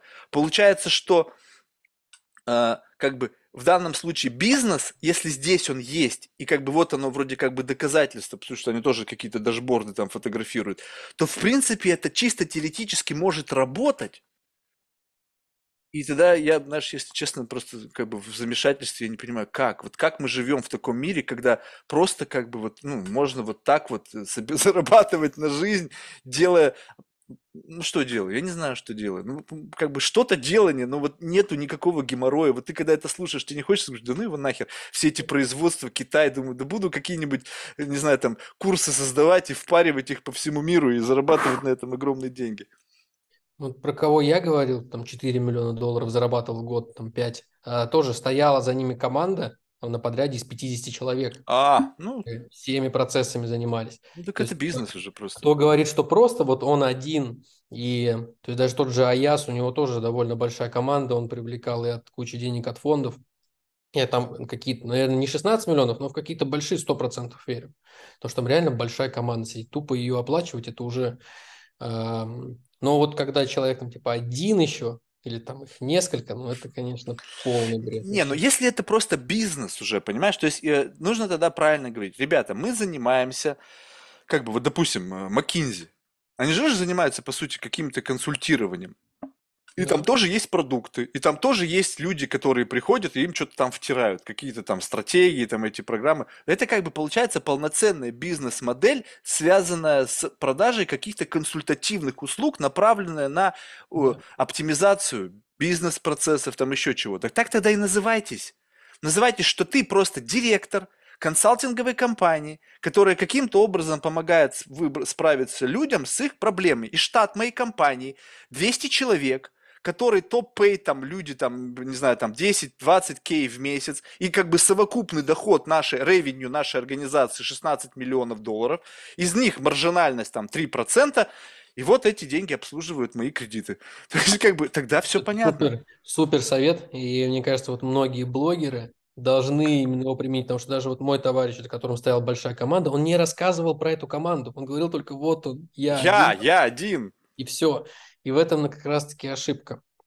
То есть вот про историю, про которую ты говоришь, мне, потому что сейчас спад на этом рынке 100% а там колоссальный спад. Если они реально перейдут вот во что-то такое консалтинг, покажут этих экспертов, еще про них подробно расскажут, совсем будет другое отношение. Ну вот у меня лично было бы другое отношение. Правильно, у тебя было бы, у меня было бы. А вот а прода, лохом ты больше не продашь. Они-то думают, что они сейчас это послушают, и точно самое у них будет. Только самый важный элемент, что на меня работают 200 человек суперпрофессионалов, которые, по сути, делают основную работу, а я просто рупор, который доносит до конечного пользователя этот сигнал – вот, иначе продажи не будет. В этом-то вся идея. Понимаешь, что отсутствие lack of transparency как бы в этом бизнес-процессе. То есть, как будто бы представь себе, что выходит Стив Джобс и такой говорит, ребята, я в своей лаборатории с возняком сделал да. вот этот iPhone, и вот он офигительный.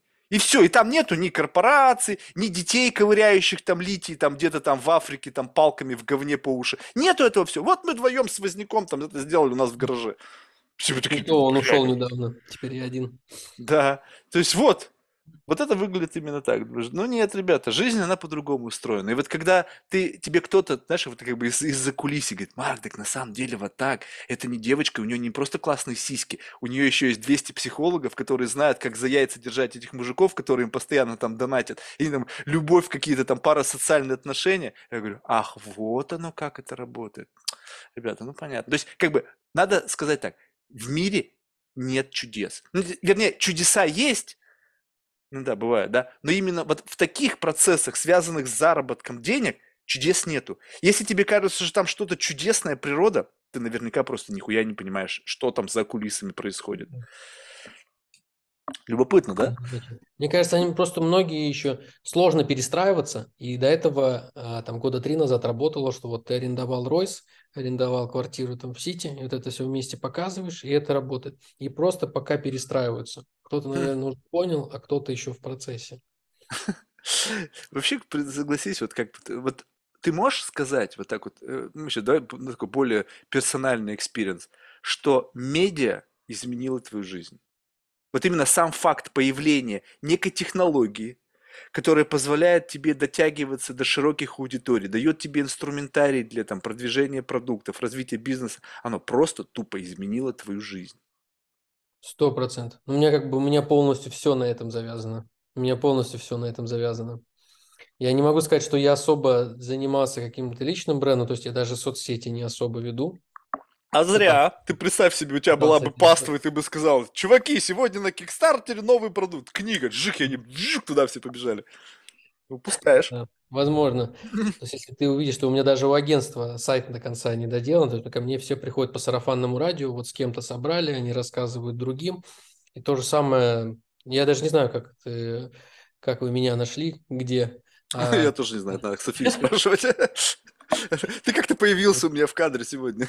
все. Да, но все как-то по сарафанному радио, в общем, приходит. Потому что настоящее. Надо над этим Потому работать. что настоящее. Понимаешь, вот мне кажется, вот в этом тоже люди забыли. Не зря, помнишь, в одно время, еще на заре э, венчурного капитализма, э, был такой как бы э, венчурный капитализм, если ты вбивал, то в интернете всегда появлялась картинка э, такого слабого ростка, пробивающегося сквозь бетон, вот в некую трещинку. И что, и что это демонстрировало? Это демонстрировало то, что настоящие идеи пробьются через ну, что угодно. И вот то, что происходит у тебя, описывается одним простым словом. Просто то, что вы делаете, реально работает. То есть тебе не нужно вкачивать деньги в продвижение сайта только ради того, чтобы каким-то образом посчитать, а какова конверсия или там еще чего-то. Потому что люди приходят и говорят, слушай, вот мы с, с Артуром сотрудничали, вот у нас вот результат. Я делаю каких-то там роботов, и получается так, что он их продает, упаковывает, я на этом зарабатываю. И это дает мне то самое как бы топливо для продолжения жизни в том самом как бы режиме, в котором я хочу. Творить, получать удовольствие от жизни – наслаждаться там комментариями благодарных клиентов, и все, и вот оно. Именно поэтому, возможно, это живет. А когда ты вот мертворожденного пушишь, там, вкачивая рекламу, рекламу, рекламу, рекламу, рекламу, да, без рекламы никак. Но с другой стороны, как бы, когда ты живешь только за счет того, что ты просто охватываешь нереальную какую-то аудиторию, палишь нереальные деньги и просто как математическая статистика, ну с этим не поспоришь. Если ты сделал достаточно большой охват, то все равно какое-то количество людей, которые на это клюнут, найдется. Блин, ну всегда найдутся те, кто скажет, о, прикольно. Ну то есть вот это вот.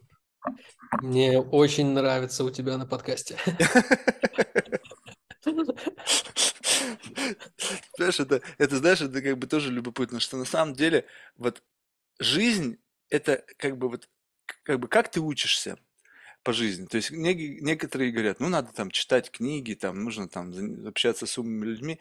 Да, а теперь представь себе, что сама жизнь это некая книга. И как бы если ты как бы научаешься ее читать, там очень специфический язык. И вот ты смотришь и пытаешься, а, а могу ли я ее прочесть? Ну, то есть понятно, что там каждая глава длиной в жизнь, да, может быть, да, вот, но в целом вот именно научиться смотреть на мир не так, как тебе его показывают, а так, какой он есть. И тут нужно, не знаю, и скептиз включать, и, как это называется, критическое мышление, и абсурд, и там еще что-то. И вот ты, когда искусственно начинаешь вот это вот создавать такой... То есть, понимаешь, вот это искусственный mindset, который я сейчас тебе сгружаю, для того, чтобы посмотреть на мир немножечко просто под другим углом. Не так, как это принято не то чтобы принято, а просто так, как это мелькает. Ты несешься вот в каком-то скоростном автомобиле, и вот рядом пролетают какие-то там слоганы, какие-то события, еще что-то. Они пролетают так, как тебе должны они были пока- показаться. Но если остановиться и посмотреть на это, вот как бы они рассчитаны именно на твое проскальзывание. Они не рассчитаны на то, что ты возьмешь, остановишься и говоришь, так, так, так, дайте-ка я разгляжу, что вы там накляпали в этом вашем посте. И когда ты это делаешь такой некий зум-ин, и ты понимаешь, и что, реально?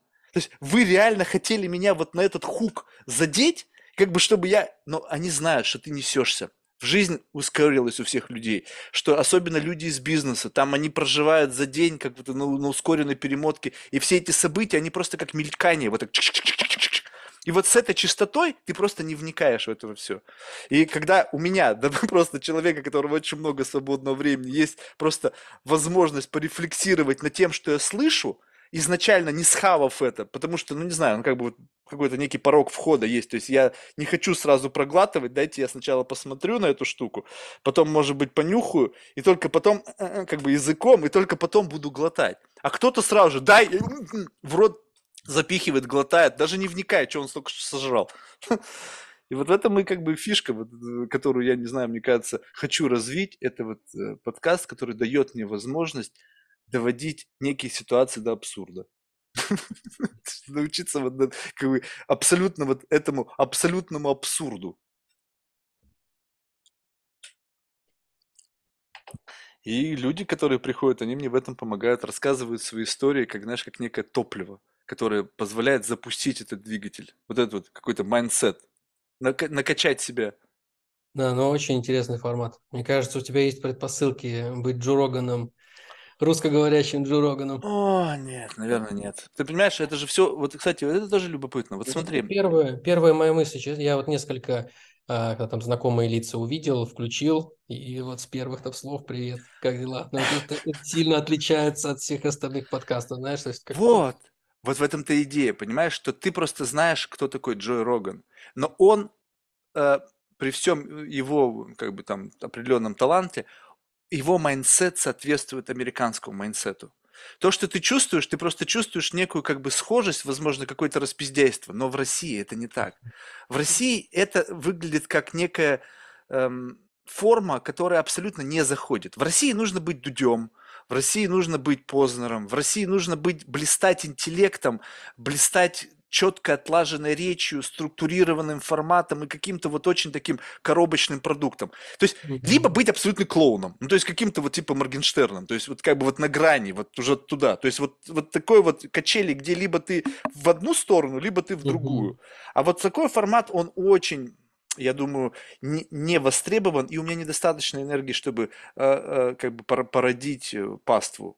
Потому что я каждый раз, когда думаю слово паства, мне сказать, сказать, чуваки, ну вы просто лохи, если вы на это все ведетесь. То есть у меня нету вот этого, э, как бы, вот, вот объясни мне, как вот ты делаешь? Ты же, ну, по сути, это- любишь своих клиентов? Да, да, конечно, сто. Но Вот. иногда, но я сам на комментарии никогда не отвечаю, потому что на Кикстартере они очень требовательные, у меня просто не хватает нервов. Да, но все равно ты, Но ты, ты транслируешь касается... им свою любовь, понимаешь? Ты говоришь, ребята, я делаю это для Сто вас. Я вас как бы, в сути, я люблю и благодарен вам. У меня этого нет. То есть я честен в этом отношении. То есть я не буду врать, что мне есть дело до того, что меня кто-то слушает. Мне вообще, честно сказать, похуй. Есть, Понимаешь? И как бы вот в этом проблема. Люди думают, блин, Марк, как-то так не работает. То есть ты должен нас любить, ты должен делать это для нас. И тут сразу же возникает вопрос, чуваки, я вам вообще ничего не должен. То есть вы сейчас тут подслушиваете, я разговариваю с классным парнем, который занимается блестящим бизнесом, он нащупал, как это можно все сшивать. Мне по кайфу. Вы просто подслушиваете, я вам ничего не должен. То есть, Да, и вот как знаешь, бы, понимаешь, вот эта вот система, она же все равно есть система ценностного да. обмена. Ты мне, я тебе. И я Ну, не знаю, как без лицемерия здесь обойтись. эм, ты знаешь, как ты выбрал более сложный путь, э, который вот мы тоже Тупиковый. когда ты создаешь рынок. Это как когда люди, там, э, тоже на самые начинающие стартаперы, приходят к инвесторам и говорят, что рынка еще нет, э, там, что мы первые на рынке, у нас, а, конкурентов у нас нет. У нас нет конкурентов, но если у вас нет конкурентов, наверное, и рынка еще нет. И вы не Sony там, и не LG, чтобы полностью его создать. То есть это сложный путь. Его можно пройти, там, если ты его пройдешь, ты будешь номер один. Но это, да, действительно сложный путь. Ты знаешь, он, он, он как бы, на самом деле, идея в том, что он на самом деле для меня очень простой. То есть я поставил планку 10 тысяч часов. Просто для того, чтобы вовремя остановиться. То есть не потому, что, как бы, знаешь, э, как бы ты достигаешь каких-то результатов, я просто знаю, что я очень увлеченный человек. То есть если я во что-то впрыгиваю, то я надолго там.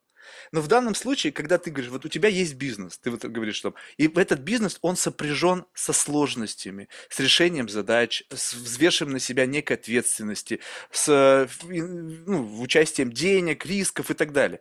В данном случае, когда ты говоришь, что я, я, я получаю просто удовольствие, это абсолютно sustainable. Потому что я, ну то, да, есть какие-то расходы, но они для меня как бы по карману. Там есть люди, которые как-то это все постят, как-то это людей мне находят. То есть это деньги, которые я готов платить за то самое удовольствие. И мне не важно, будет ли это sustainable с точки зрения каких-то рекламных каких-то контрактов. Я даже не представляю себе. Они же зарабатывают на рекламе.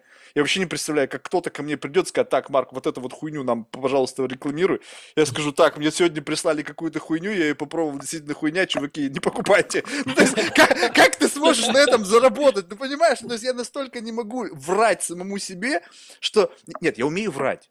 Я лжец вообще по жизни, в плане вот этих майнсетов, поиграть и так далее. Мгм. Но когда я должен буду делать что-то и буду воспринимать это как какой-то большой дядя, заплатил мне бабло, чтобы я сказал, что и то, что он продает на самом деле классное, а на самом деле нет, Я понимаю, блин, это не, не жизнеспособная тема. То есть, либо я должен любить абсолютно тогда все, это что... хобби.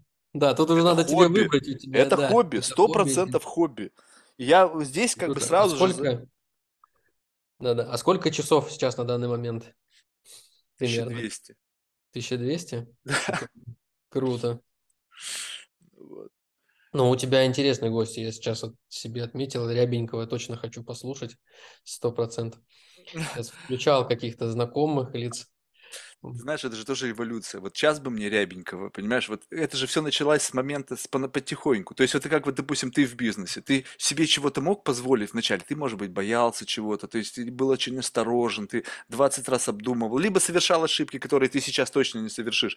И поэтому эволюция продвижения, она идет в сторону, как бы, это же, ну, сам процесс, он эволюционирует. Если раньше я общался как бы так, то сейчас я общаюсь по-другому. И мне страшно, что будет дальше, потому что я уже чувствую, что когда я начинаю с некоторыми людьми разговаривать, это как бы вот разница в майндсетах, она как бы настолько разительна, что мне кажется, что люди уже начинают побаиваться. Ну, то есть, потому что это совершенно неочевидный сценарий. Несмотря на то, что у меня нет желания никого обидеть, не оскорбить, но просто сам факт, что тяжело общаться с человеком, выходит, который абсолютно по-другому представляет себе коммуникацию, вот такую вот онлайн, да, то есть есть какие-то все равно какие-то представления людей о том, что такое интервью, что такое подкаст, но это все вообще как бы такое некое хрестоматийное представление, которое абсолютно не связано с тем, что сейчас между нами происходит. Это просто попытка найти что-то интересное на пересечении твоих знаний и моего любопытства.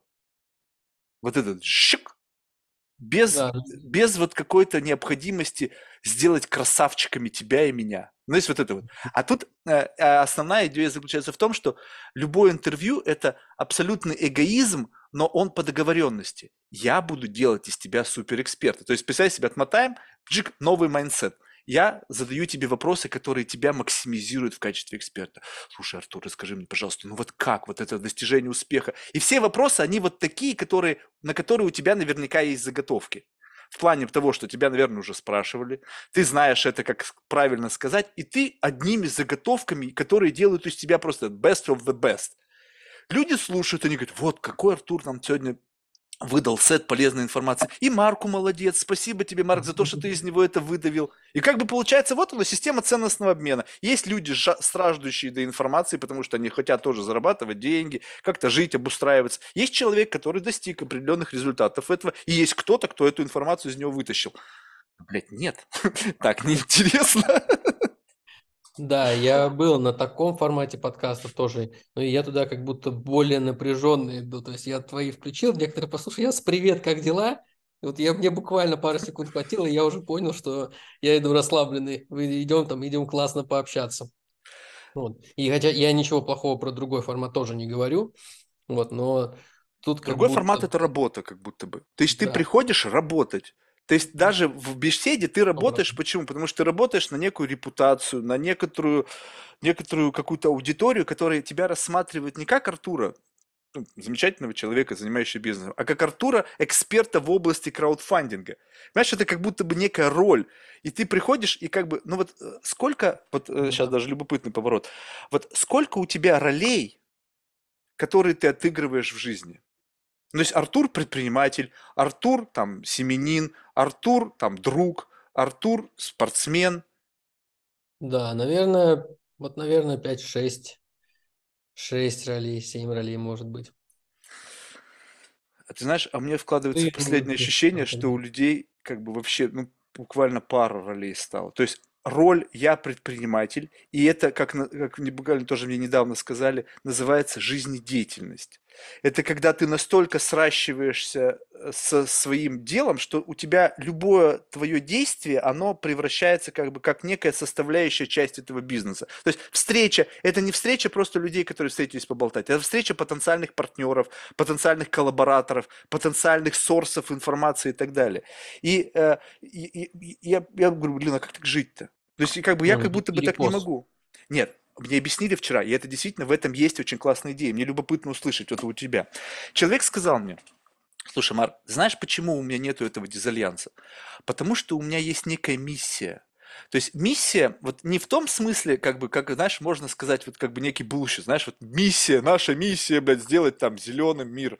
Не-не, именно миссия, когда для тебя она из, как бы, как некая, как некая пелена перед глазами. То есть ты настолько, как бы, вот, э, ну, становишься заложником этого, в хорошем смысле слова, что все остальное, оно не, тебя не парит. То есть, если тебе нужно там рвать жопу, то тебе не кажется, что ты рвешь жопу, потому что ты действуешь вот в рамках вот этого какой-то цели, которая абсолютно обнуляет ну, там, обнуляет да, да. лень, обнуляет еще что-то. И вот у тебя есть вот такая штука, такой, как бы, такой двигатель, который заставляет тебя двигаться, и ты готов просто, ну, не знаю, ломать горы только потому, что ты вот э, полностью инлайн с этой идеей. Да, ну э, смотри, мне кажется, нет таких людей, кто вот на 100% они в одной роли. Ну пусть, может быть, а, и на 100, но там какой-то Да, ну то есть там процент. все равно эти роли, как бы я сказал, что у меня этих ролей много, но у меня 100%, ну как бы однозначно самый большой у меня перевес это в работу. Это как часть жизни. Ну и я честно, если бы у меня этого не было, я не понимаю вообще, зачем, как бы я с утра вставал.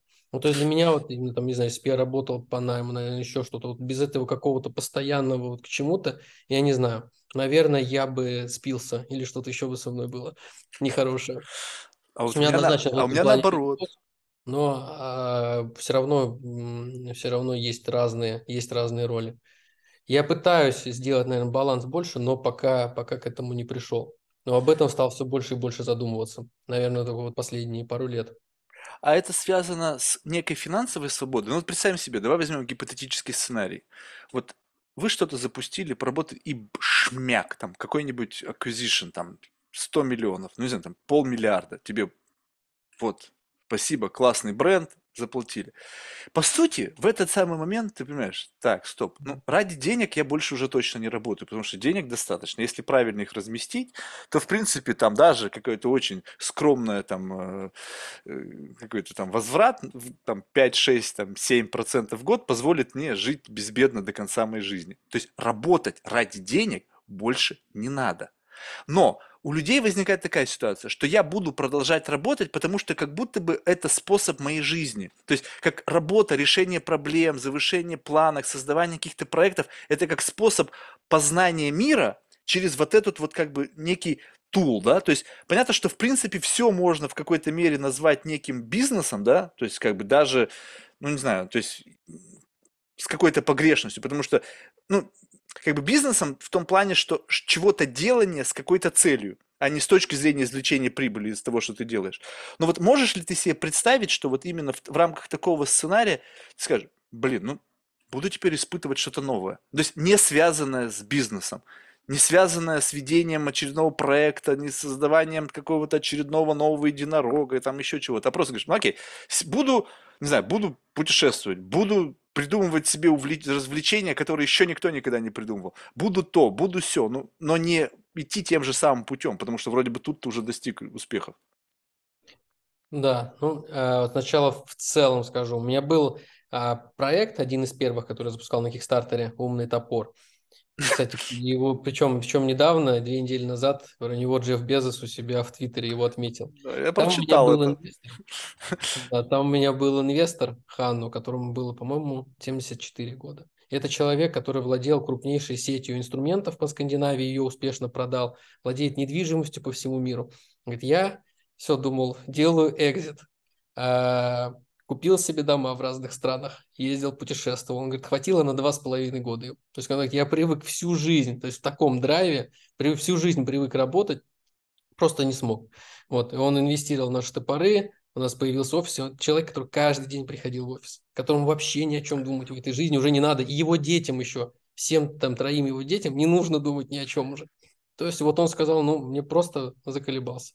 Потому что, знаешь он... почему? Мне кажется, потому что не, не, сложно, да, но почему не, до сих пор сказать, никто, не, сдо, никто не сделал бизнес для, на этом? Вот представь себе, у меня давно была идея, то есть, господа, понимаете, э, магазин после IPO, он очень примитивный. Это представь себе такой э, галантерейный магазин совкового типа, где ты приходишь, там один вид колбасы, ну там три вида колбасы. Купить футбольный клуб, стать венчурным капиталистом, залезть там на Килиманджаро там или куда-нибудь там, в общем, э, отправиться в кругосветное путешествие, не знаю, там, э, отправиться в Индию. То есть там на самом деле вариантов проживания жизни, их там вот, ну, не знаю, ну, десяток может быть. И все. И поэтому люди попробовали то, что им по карману, то, что им кажется интересным, и, по, и они исчерпали себя. А что дальше? И как будто бы они возвращают на, то, на тот самый как бы плацдарм, который дает им какой-то дофамин, какую-то движуху. Но если бы эта линейка из этих продуктов, кто-то бы сорсил. Наверняка у богатых людей есть такие люди, ну, которые, да. как мы будем себя сегодня развлекать? И вот у меня был клиент, одна компания, они делали туры в Гренландию. 15 миллионов фунтов. Тур в Гренландию. Просто скататься там куда. Ну, там, понятно, задействованы там какие-то там какие-то техника, там какие-то там ледоколы. В общем, там полный спектр туда напихали. Ну, просто так вот. Ты сидишь и думаешь, так, что я сегодня сделаю? Окей. И такой, у тебя меню, тур в Гренландию, 15 миллионов. Ты думаешь, м-м, интересно. Сразу, да. Сразу, поехали, да. Поехали. Или там, допустим, какая-нибудь там еще там, э, допустим, там... Э, э, ужин с Далай-ламой, на котором Далай-лама будет курить травку, и ты будешь с ним тереть там, допустим, не знаю, сколько там, сколько это стоит, ну, допустим, десятку. И ты думаешь, прикольно, с накуренным Далай-Лама я бы посидел за десятку. И вот просто на самом деле вот такие вот истории, их не так много.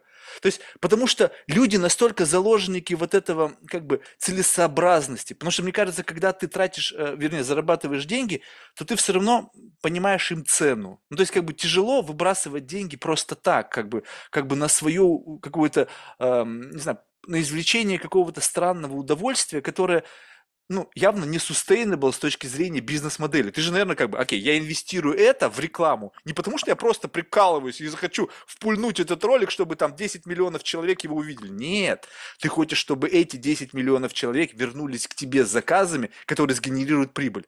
А теперь представь себе ужин с Далай-Ламой, где ты просто тупо заплатил деньги, накурились вы с ним, поржали, и как бы все, и никакой sustainability. Ну, может быть, здесь что-то там, а, вот оно что. Просто люди так не живут, особенно люди из бизнеса. Они привыкли считать деньги, но в какой-то момент времени, представь себе старость, ты миллиардер.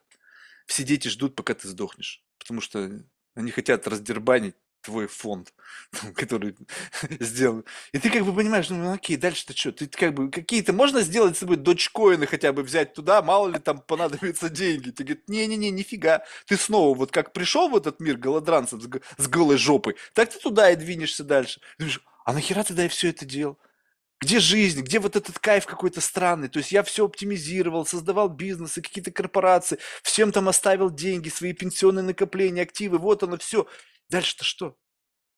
Вот не страшно вот, вот такой сценарий, когда у тебя все классно, все в елочку, куча детей, все классно, но вот в момент последний приходит тебе апостол, говорит, ты просрался в жизнь. Да, и только с утра, только с утра это обсуждали это с девушкой, сравнивали нескольких людей. А, знаешь, мне вот сложно, сложно сказать, сложно сказать о будущем. То есть сейчас мне кажется, что вот так правильно, и я в этом убежден там, на процентов. Мне очень тяжело иногда воспринимать чьи-то советы. Это не совет, ни в коем случае. А, не, нет, но я имею в виду вообще, я смотрю, то есть если даже там на Ютубе подборка роликов, там людей спрашивают, о чем вы сожалели, сожалеете, там уже там их 80 лет, и практически все говорят, я слишком много работал. Во! Подборки на видео. Но в то же время вот я общался там с своим инвестором первым, с Ханну, который говорит, блин, ну я от этого кайфую, вот ему прям, ну хочется этого движника, еще какие-то молодые предприниматели, он все. Ну, Подожди, движняк понятно. Мы же сейчас не говорим о том, что ты уходишь на пенсию, садишься на диван с, с утра до вечера пивас и Netflix. Не-не-не-не. А Это он работа. года, он улетел, все, он жил на вилле, Сначала на одной, потом на другой. Это скучно. Это застрелиться можно. Я прожил в ковидный год в Испании, я чуть не вдернулся в конец. Это море, меня уже блевать от него хотело. Ой, ну настолько романтично, настолько классно. Ну, говорю, чуваки, все, это классно там на три дня.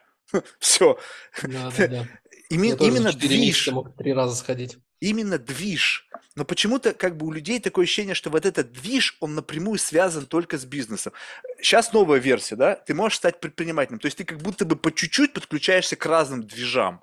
То есть как бы у тебя есть там портфельные какие-то компании, ты в судьбе каждой из них живешь, люди с их проблемами, то есть ты как бы увеличиваешь нагрузку, вот ну, только задумайся, то есть ты жил в рамках одного майнсета, у тебя было одно детище, ну там компания, пусть это был холдинг, и ты теперь говоришь, не-не-не, мне этого мало, теперь я подключусь к проблемам десятков компаний, они будут все мне сорсить эти проблемы, их решать, я буду смотреть, как они мучаются или там растут, и я буду от этого кайфовать. Думаешь, блин, да come on. Слушай, а можно что-то вот как бы другого плана? Я не знаю, может быть, я ошибаюсь, может быть, этого нет. Может быть, нельзя, как бы, может быть, вот этот наркотик, вот этот вот какой-то такой специфический наркотик, связанный с именно с подключением к бизнесу, и вот какой-то весь каскад эмоций возник, он очень специфический, знаешь, вот, и его сложно заменить на что-то другое. То есть адреналин опасно, Потому что, во-первых, возраст, ты уже не в каждом возрасте сможешь сидеть на адреналине, потому что можно ну, крякнуть. Я, кстати, любопытная история. В детстве, помнишь, были такие отрывные календари там да. такой 360 там листов, и там были интересные факты. Они, как правило, висели в туалете. И вот я помню, как-то отрываю календарь и читаю. Количество э, священников, э, по-моему, либо там пап римских, умерших во время полового акта. Там, значит, папа римский, там Иоанн такой-то, папа римский. Я думаю, нихера себе, ребята, оказывается, ты понимаешь, развлекались. И, и вот это, это календарь, не знаю, конца может быть, там, 80-х, начало 90-х, то есть это как бы, я думаю, нифига себе информация, то есть я сейчас как бы вряд ли найду это в интернете, но я, может быть, я сам себе придумал это, но я четко помню, что был календарь, и я-то это прочитал. То есть, понимаешь, как бы вопрос адреналин, он опасен, потому что если это какой-то экстремальный спорт, и тебе уже там 60, то, наверное, тебе нужно как бы поберечь себя, потому что если сломаешься, костей не соберешь. Риск есть. Дальше что? Путешествие, ну, наверное, пока ты занимался бизнесом на таком уровне, ты уже попутешествовал. То есть бизнес, который ты посещаешь разные страны, и, безусловно, у тебя есть возможность там подключиться к какой-то культурной среде и так далее. И просто как будто бы сложно это отыскать. Но почему никто не делает на этом вот такой прямо бизнес? И почему он плохо продается? Потому что получается так, что как бы купить футбольный клуб, потому что это моя была детская мечта, ну, бам, и автоматически это бизнес. Ты автоматически опять что-то сделал, потому что ты хотел, но там автоматически возникает какая-то система продажи билетов, прав на трансляцию, и опять это какая-то sustainability, опять дебет, кредит, и ты опять как будто бы в этом, вроде бы только что ты реализовывал детскую мечту, а оказался внутри бизнес-процесса, сложной динамикой какой-то очень, какой-то ротация там э, э, игроков и так далее. И редко встречаются люди, которые, знаешь, вот я получаю удовольствие от жизни, но теперь другим способом. Вот именно другим. Я проработал там знаю, всю жизнь, занимался бизнесом, неважно каким. И теперь я нашел тот же самый драк абсолютно в чем-то другом. Вот редко, я не знаю, я не помню сейчас ни одного человека. Да, я думал об этом тоже, пытался какими-то хобби увлечь, еще чем-то. Но знаешь, когда запускаешь новый проект, и он хорошо идет, и ты видишь, что реклама там конверсит, и вы дорабатываете, оно еще растет, растет. Ну, то есть я спать не могу. Я там, у меня три часа сна, я бодр просто, ну, как на, на каких-то ускорителях, как будто, я не знаю, прям вся сила, вся сила земли во мне. А, и это бешеное удовольствие. Но это Вот, с чем-то еще вот это. Я причем даже не думаю, э, ни на секунду не задумываюсь о чем-то материальном плане. Это для меня просто какие-то, знаешь, цифры в этот момент, когда этот проект идет, или когда там на маркетплейсах что-то запускаем. То есть совершенно о другом. Видишь, я, наверное, как бы, ну, то есть я в жизни ни разу это не испытывал. Ничего в моей жизни не было столь успешным. То есть я, не, я ни разу, может быть, я так рассуждаю, потому что я ни разу этого наркотика не вкусил. Вот чтобы так вот смотреть, как вот что-то растет, и ты как бы понимаешь, что это ты сделал. Это заслуга тебя и твоей команды, и вот это, вот этот счетчик, когда накручивается. У меня не было в этом жизни никогда такого. И поэтому, возможно, я не, как бы не вкусил токсичность этого наркотика, понимаешь? Но вопрос в другом – можно ли себе представить, что есть люди, которые просто не дано его вкусить? То есть стоит ли потратить свою жизнь на то, чтобы бороться бесконечно за то, чтобы вкусить этот наркотик? Вот представь себе, как будто бы тебе, условно, дано быть тем самым человеком, который запускает проекты, используя существующие технологии, делать это правильно, у тебя чуйка, нужное, то есть ты как-то понимаешь, как и что. И именно это, как, как компенсация вот этого таланта, к тебе приходит вот эта вот как бы возможность подключения к этому наркотику, который тебе как бы наполняет, дает тебе силы, вот эта вот модель устойчивого какого-то внутреннего гомеостаза. А у кого-то этого нет. И может быть, это ну, как бы что-то другое. То есть не думаешь ли ты тебе, что тебе повезло родиться предпринимателем? Сложно тут сказать, но, наверное, если тебе не приносит это удовольствие, вот, дораба, то есть там миллиарды проблем, постоянно куча проблем. И если тебе не приносит удовольствие это делать, если ты для тебя это прям вот работа, работа, ты себя заставляешь это делать, наверное, тогда ничего не получится. Я думаю так. Ну, то есть ты, по сути, там, например, тот же Kickstarter, это каждый раз как запуск нового бренда. Там, запуск на маркетплейсах – это тоже куча, куча своих рисков и куча процессов. И, наверное, если тебе это прям в тягости, тебе не нравится решать эти вопросы, то, скорее всего, этого ничего не получится. А что касается э, я думаю, да, я думаю, что, наверное, это есть как-то от рождения, потому что по-другому мне сложно, ну, сложно найти какие-то точки. Ну, то есть, где это могло у меня поменяться, от чего это может быть. А, поэтому, мне кажется, кому-то это просто нравится, кому-то это не нравится.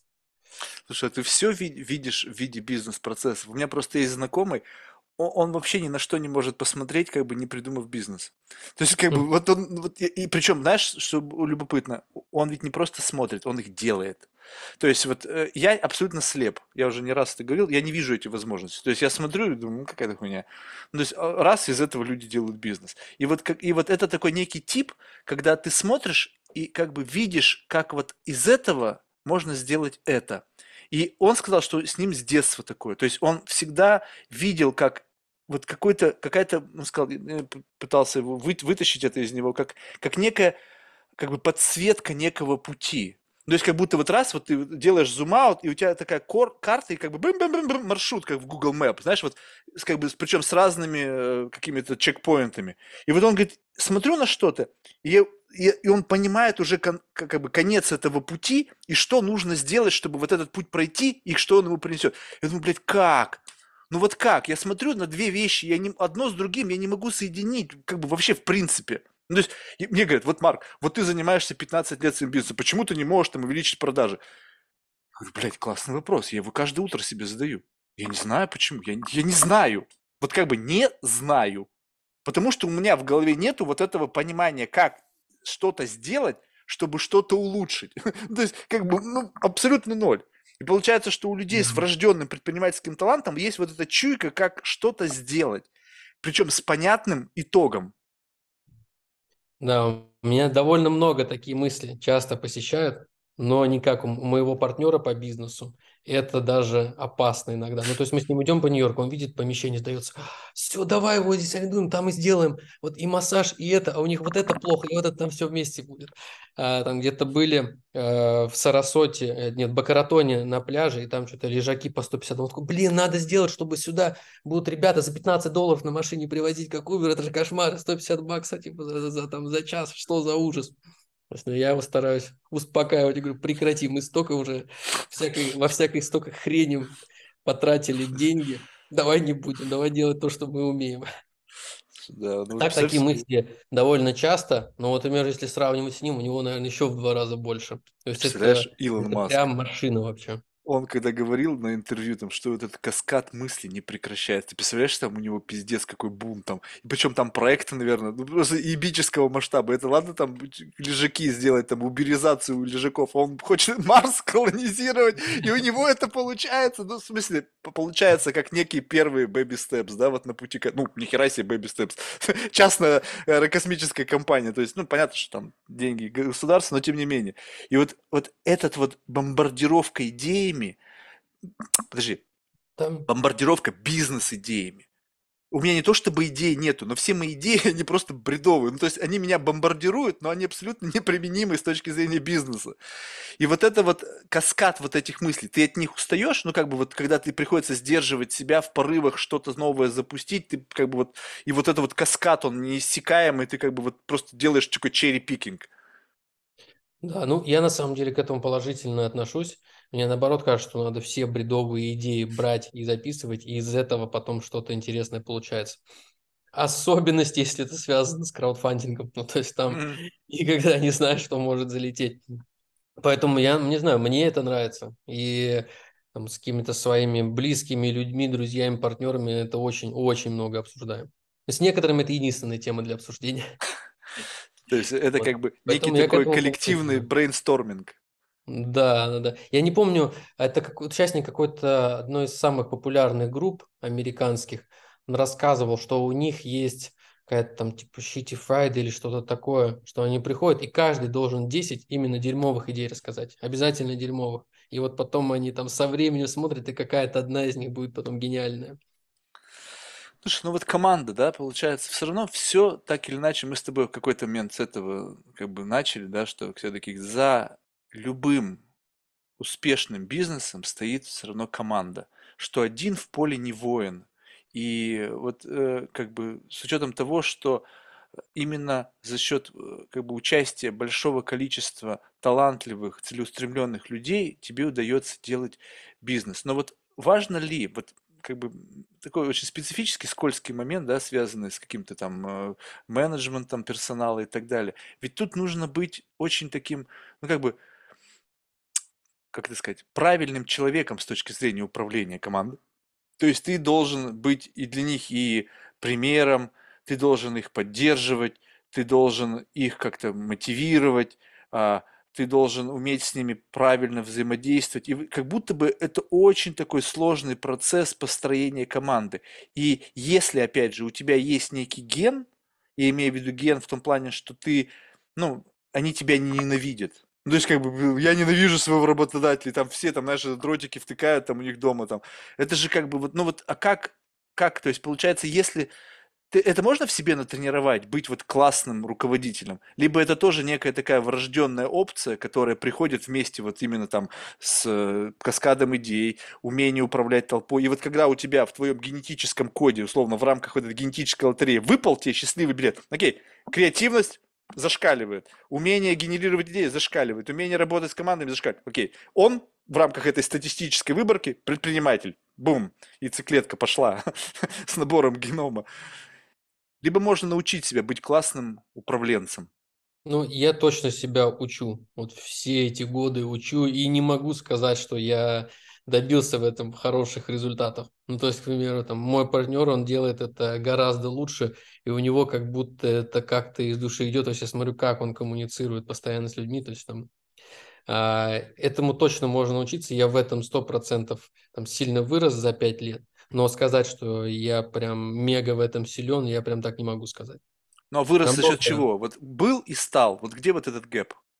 Просто, мне кажется, опыт. Мне кажется, опыт, то, что вот э, было постоянно, постоянно общение, коммуникации, меняешь постоянно людей, находишь новых, кучу разных подрядчиков, и уже как-то понимаешь, как изначально правильно все выстраивать. Потому что иногда там с, с каким-то действующим членом команды ты уже, ну, если он там потерял как-то на каком-то этапе мотивацию, заметил, что сложно его потом уже перестроить и замотивировать. Вот, и просто потом уже с новым человеком ты выстраиваешь все, знаешь, как бы вот с фундамента правильно, и тогда он там в любой ситуации э, заряженный э, работает и верит и в, там, в тебя, и в компанию еще, и всем хвастается, чем он занимается. Но вот даже в этих словах, то есть сейчас немножечко цинизма, ты же понимаешь, что по сути ты, ну то есть есть некий термин человеколюбие, есть термин менеджмент. То есть человеколюбие это когда просто вот ты как бы душа компании и какой-то вот этой вот не- невероятной энергией ты наделяешь людей, и они как будто бы дурманены тобой. А есть некий менеджмент, когда ты понимаешь, окей, если сотрудник потеряет мотивацию, то потом из этой ямы его тяжело вытащить. Дай-ка я создам ему контекст, в котором у него будет постоянно какая-то там морковка впереди, которая иногда будет касаться его носа, да, раскачивать, чтобы он как бы еще и чувствовал, что она есть. То есть получается, что это такое некая социальная инженерия, которую ты научаешься, но по сути здесь как бы вопрос не человеколюбия, а вопрос просто эффективного управления некой функциональной единицы, которая в принципе, ну вот, она мне нужна. Да, но тут, смотри, тут 50 на 50. Некоторые моменты бывает, ты просто, может быть, слишком близко вы начинаете общаться, к примеру. что в этом ничего плохого вроде как, но бывают потом из-за этого проблемы. Какие-то еще такие моменты. Поэтому тут 50 на 50, я бы сказал. То есть нужно найти такой ну, sweet spot, когда ты стоишь в, да. именно в нужном месте между, как бы... Ну, понять, когда вы становитесь там братьями. Все, когда все... вы можете это позволить. Все очень сложно. Я вообще, вот, кстати, вот дико восхищаюсь, честно, по-хорошему, дико восхищаюсь предпринимателями в том плане, что когда смотришь на это все, очень сложное, вот как бы сложный сценарий. Нужно и с э, сотрудниками, и с инвесторами, и, ну, если нет инвестора, там, с клиентами, с поставщиками. Везде такая сложная, сложная система взаимоотношений, и везде нужно максимизировать в пользу какого-то единого, ну, вектора развития.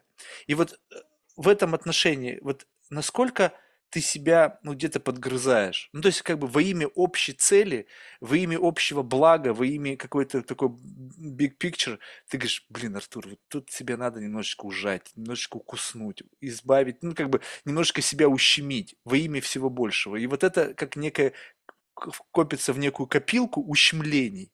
Или у тебя ее нет. Либо ты делаешь так, как ты делаешь, и оно само по себе движется. Я бы не сказал, что у меня много каких-то ущемлений, которые копятся.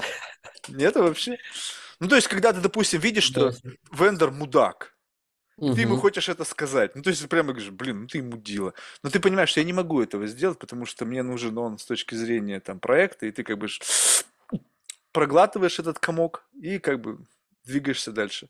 Да, у меня на одном из моих первых проектов был очень крутой юрист, который там э, входит в топ-3 Финляндии, и он мне как-то раз сказал очень правильную вещь. То есть я хотел с кем-то поругаться, там э, с человеком, кто там был наш дистрибьютор. Говорит, Артур, это не твоя девушка. Говорит, хочешь выяснять отношения? Вот иди домой, говорит, с ней там, вы, с ней там и выясняй. Ты не знаешь, где еще ваши пути через пять лет пересекутся. Поэтому, если не можешь, ну не делай тогда. Вот, он мне очень, и действительно так бывало, когда я не стал там высказывать сильно все, что я думаю, и потом как-то наши пути через какое-то время пересекались. Это надо, надо прям сильно, очень сильно выбесить, чтобы меня прям а, это задело до такой степени. Подожди, но одно дело не задевает, и как бы ты просто живешь в мире, где ты так выстроил процессы, что ничего из того, что происходит, тебя не задевает, и поэтому ты просто движешься. А как ты справляешься с ситуацией, когда задевает? но ты не можешь это сказать. Вот, вот это вот как бы, где стравливание вот этого, ну, не то чтобы я не хочу говорить, что там у тебя какая-то агрессия или гнев, а именно стравливание вот этого сопротивления, которое возникло. Ты говоришь, окей, меня это задело, но я профессионал, еще я помню советы этого замечательного юриста, я не должен здесь проявлять свои эмоции, я буду эмоции проявлять дома. Ты идешь домой с девушкой начинаешь выяснять отношения, чтобы выпустить пар, или куда ты идешь? Нет, сто процентов с девушкой этот пара не, не выпускаю. Ну а как тогда? А, Но это все равно есть какое-то напряжение. Знаешь, что у меня ну, в этом плане как будто какая-то броня. Ну, например, у нас э, есть подрядчики по рекламе. Мы там на тест, допустим, сейчас в Америке, чтобы запустить рекламу, минимум 15 тысяч долларов. Мы там перебираем нескольких уже под какое-то направление. Некоторые делают, ну, вообще полный бред. Я понимаю, что они не понимают, что они делают. Но у меня в этом плане какая-то уже броня выработалась. Также там с производителем мы долго-долго ждали, пока нам произведут продукт. Потом казалось, что и материал не тот, и все не то. Просто понимаем, что вот у нас есть проблема, мы дальше ее решаем. То есть нет какой-то вот этой дикой злости, потому что столько всяких косяков уже было. А, меня это сильно не задевает. Ну, то есть просто толстокожесть некая такая, бизнесовая толстокожесть, непробиваемость. А, а с эмоциями вообще как? Вот э, как бы вокруг тебя формируется некая толстая кожа в отношении каких-то проблем. Ну, то есть как бы ты говоришь, я не пробиваем в этом отношении. А приятные это чувства пробивают? Либо тоже заседают в этом каком-то слою толстокожести?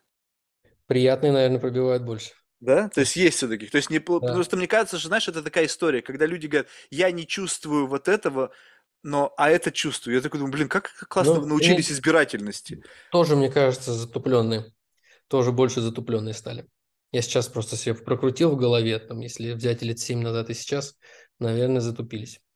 Поэтому, понимаешь, вот это любопытно. Всегда говорят, вот это вот, знаешь, такая бизнесовая романтика. Когда говорят вот эти, знаешь, на, э, если взять и весь как бы э, путь развития предпринимательства выявить как бы неком таком вертикальном продвижении. Он может быть вот такой вот, ну, условно, есть некий такой вектор устремленный вверх.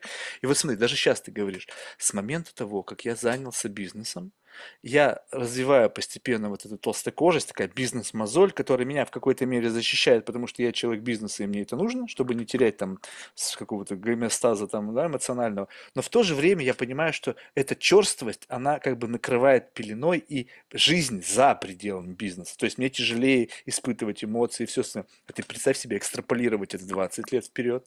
Теперь ты понимаешь, почему люди там, сидящие наверху, они настолько циничны, и Джеффу Безосу абсолютно похуй, что сотрудники его вейрхауса ссут в бутылки, потому что они не успевают сбегать до туалета, который полтора километра находится от их места дислокации. Потому что ему абсолютно похуй. Не потому, что он плохой человек, а потому что просто в этой борьбе ты обрастаешь какими-то какой-то, как ты сказал, броней некой, она неизбирательная она не пропускает, она просто вокруг тебя образуется некая такая стена, и там уже просто сложно пробиться. Ты там как бы просто радуешься, но радуешься э, интеллектуально. Ты как бы видишь, что вокруг тебя все радуются, и ты понимаешь, окей, включаем режим радости. Но это не эмоциональное переживание, это интеллектуализация этих чувств. И поэтому, когда вот я вижу этот романтизм, вот, я смотрю на этих, да нет, я никогда не стану таким, как они, черстым, циничным. Я говорю, слушай, чувак, сколько ты в бизнесе? Ну там, 3-5 лет. Я говорю, через лет 30 встретимся с тобой и посмотрим. Когда ты знаешь, вот иногда бывает вот просто жутко, но это как будто бы реалии жизни. И вот в этом отношении ты не боишься вот этого как бы, ну, представь себе, что есть некое как бы понимание тебя как человека. Ты же знаешь, что значит, что плохо, что такое хорошо, что плохо. Это с детства нас учили, некое моральный какой-то императив и так далее. И ты понимаешь, что двигаясь в этом направлении, в какой-то момент ты станешь такой жесткой функциональной единицей, четко понимающая, как зарабатывать деньги, четко понимающая, как управлять людьми, и дальше абсолютно все не ебет. Мне кажется, я до сих пор уверен, что я смогу сохранить какие-то эти эмоции даже через 30 лет. Но Супер. предлагаю сделать еще один подкаст через 30 лет. 1 ноября. Супер. Ну вот надо это записать. Да. Я честно, я сидел, пока ты говорил об этом, думал, у меня вот полная уверенность, что я все равно сохраню какие-то эмоции, радоваться жизни, близким и так далее. Это да, наверное, возможно. Знаешь, я даже сам, возможно, себе противоречу. Я тоже рассказывал эту историю. У меня был один замечательный нюанс. Я в жизни попадаю всегда в очень странные ситуации. Каким-то чудесным образом, я не знаю. И вот я однажды оказался в загородном доме одного очень богатого человека, который занимается продажей оружия. Ну, не то чтобы какой-то теневые продажи оружия, а там госконтракты, в общем, там все. И вот они сидят, два партнера и один их инвестиционный банкир. И вот они продажи, там, где какие войны, где куда там. Ну, то есть абсолютно такой, знаешь, разговор, ты думаешь, блядь, как ты вообще тут оказался? То есть, ну, то есть ты там не должен быть. Ты ну, как бы абсолютно случайно твое присутствие там, ну, в силу какой-то ну, знакомства, какой-то рукопожатности. И они заговорили в тот момент, когда не должны были об этом говорить, потому что это был замечательный mm-hmm. день и так далее. И вот разговор, абсолютно циничный разговор продавцы смерти. Их можно так окрестить, знаешь. И вдруг в какой-то момент времени из дома выбегают две замечательные кудрявые девочки, белокурые, дочери одного из вот этих партнеров, хозяина дома. Бам! Только что был человек, продавец смерти. Суровый, богатый, циничный. Шх, отец. Они его обнимают, щекочут, он смеется. Все тоже люди изменились. Изменилось как будто бы даже цвет этой атмосферы, солнце изменилось вокруг этого все. Я думаю, блядь, что сейчас произошло? А я, как всегда, был в каком-нибудь там трипе или еще что-то. Я не, на такие мероприятия на трезвую не хожу. Вот. И знаешь, я думаю, блин, получается, что все таких внутри там вот это что-то есть. Либо это не что-то есть, вот это настоящее, а просто он включил отца. То есть вот настолько игрок, настолько знает, изучил мир тонкости. Ты же сказал сам, что ты учишься. Ты каждый день учишься. Ты учишься на своих ошибках, на чужих ошибках. Ты изучаешь людей, их пороки, их интересы, их все. И ты как будто бы знаешь уже человека наперед. Вот есть у тебя такое ощущение, что ты встречаешься с человеком пять минут, и ты плюс-минус понимаешь ху из ху? Да, однозначно. Бывает такое, бывает такое. Но вот я ты рассказал историю, и я тоже вспомнил одну историю про отца моего близкого друга. То есть они, и, к примеру, то есть человек такой, это прям бизнесмен, бизнесмен еще очень жесткий, малоэмоциональный, но такой правильный и добрый. И, к примеру, они едут э, там в джипе, люди, кто торгует водкой, кто торгует табаком. Все жесткие дядьки, он за рулем, э, ночь, бах, он резко выруливает, все там в шоке, все кричат, что случилось, он говорит, лягушонок на дороге был. Ну, понимаешь? А так ты бы с ним пообщался, ну вот, к примеру, с ним за пять минут, если я не знаком, мне показалось бы, ну, лягушонка бы переехали. Да, И тут, наверное, ошибочно. Но вот мне кажется, на каком-то подсознательном ты буквально вот за пару, как я говорю, уже открыл твое интервью, мне первый привет, как дела, и я свою картину уже сложил целиком. А, но она, наверное, она может быть ошибочной, потом ты э, уже ее дорабатываешь. То есть ты тестишь это свое чувство, то есть ты им полностью пока не доверяешь. То есть знаешь, вот как бы, как вот, у меня то же самое, что ты говоришь. То есть до момента начала беседы у тебя есть какой-то ограниченный набор информации, то есть биографическая справка, фотография, и ты как будто бы уже создаешь этот некий фантом. Потом включение происходит, некая сразу же сверка твоего фантома с реальной моделью. Ты говоришь, почти плюс-минус совпало. И дальше ты двигаешься в направлении каком? Ты хочешь убедиться том, что ты сделал правильный выбор, либо наоборот, разрушить свое представление, думая о том, что вдруг ты ошибаешься. Знаешь, у меня это больше на каком-то интуитивном уровне идет, откладывается, и потом, может быть, какие-то отдельные моменты, вот как тут с лягушонком появляются, и ты уже думаешь, ага, и тут ты задумываешься и начинаешь как-то ломать эту картину. То есть, если все идет как задумал, даже об этом не задумываешься. Все, ты свои выводы уже сделал, и оно идет. Но потом может какой-то триггер, бах, и тогда уже начинаешь, хотя, наверное, ну так. и вот это ты классный пример. Тогда получается, в беседах, вот в этих вот подкастах, нужно создавать ситуацию лягушонка чтобы посмотреть ху из ху. Потому что в рамках текущего какого-то операционного вот это цейтнота, да, то есть когда все, в общем, идет по правилам, когда есть определенный контекст, человек будет всегда вот таким, какой он как бы, ну, есть в обычном режиме времени. И для того, чтобы вывести его на некое вот как бы увидеть в нем вот эти вот осколки его души, какой-то там, может, скрытой очень глубоко под этим слоем вот этого непроницаемого там какого-то бронежилета. Нужно ситуацию лягушонка. И вот это теперь как раз в подкасте, я буду это помнить, эту историю, нужно создавать вот этот момент лягушонка, когда человек покажет себя, то шмяк, лягушонка нет, так, все понятно с тобой. Либо же он как бы маневр, там все в машине в шоке, но он как бы защищает лягушонка. Возможно, калькулировал не совсем правильно, что если бы не так. Вчера я смотрел фильм, и там был жуткий случай. Та же самая ситуация. Ну, блядь, там это просто сняли, опять же, жутко. Короче, э, э, парень, мама попросила парня по-моему, Хэллоуин как раз таки история. И он отправляется на какую-то студенческую вечеринку, а у него есть сестра. Сестра немножко с генетическим дефектом, но она не то чтобы даун там или э, аутист, а она просто есть какая-то там болезнь генетическая. В общем, у них что-то не в порядке с лицевыми костями и так далее. Ну, выглядит weird. Вот. И они приходят в, э, на эту студенческую вечеринку, и э, как бы он там уходит курить травку, а э, сестра говорит, слушай, ну, говорит, а я-то что должна делать? Он говорит, ну, смотри, торт режут. А до этого в кадре показали, как в этот торт, его прям там пекли до этого за несколько там минут, резали, эм, мелко рубили орехи. А у нее аллергия пищевая на орехи. И значит, у нее начинается отек винки, э, асфиксия, она в ужасе вбегает в комнату, он ее хватает, сажает в машину, и они едут на машине, он несется в больницу, в общем, дикая скорость, она там уже все задыхается, все красная. Вдруг она открывает окно, чтобы высунуть голову и начать дышать, потому что, ну, видимо, как бы встречный поток воздуха, знаешь, как высунулся из машины, начинаешь задыхаться, чтобы протолкнуть хоть сколько-то кислорода внутрь. И тут на дороге, она, значит, высунута там чуть ли на 50 сантиметров, да, из машины, жадно вдыхает кислород. И тут на дороге, видимо, олень сбитый. Он делает маневр, чтобы объехать этого оленя, но слишком близко подъезжает к столбу и бам, его сестре сносит башку. Я думаю, блядь, думаю, ну вы сняли. То есть ты задумайся, бедную девочку, задыхающуюся, еще майнорити с точки зрения ее как бы неких, неких ну, э, проблем, связанных там с генетическим заболеванием, ей в фильме сносят башку, потому что парень объезжает сбитого оленя. И вот эта вот ситуация с лягушонком, а представь себе, что вот этот маневр стоил бы жизни людей, сидящих в этом автомобиле. Так может быть, ну его нахуй, этого лягушонка. Да, да, то есть там как на по рассказам все сильно перепугались, и это была зима такая почти. Ой, Артур, слушай, ну спасибо тебе большое. Ну, знаешь, всегда вот этот как бы такой, знаешь, человек, дающий памп. Вот это удивительно. А, не, каждый человек, представь, что вот э, каждый человек, он дает тебе некий, какой-то вот, как, как выступает как некий катализатор. Вот вот от тебя какая-то... Ты вроде бы вот... Я всю, всю передачу опять я трещал, не дал тебе толком поговорить, но от тебя идет какая-то приятная созидательная энергия.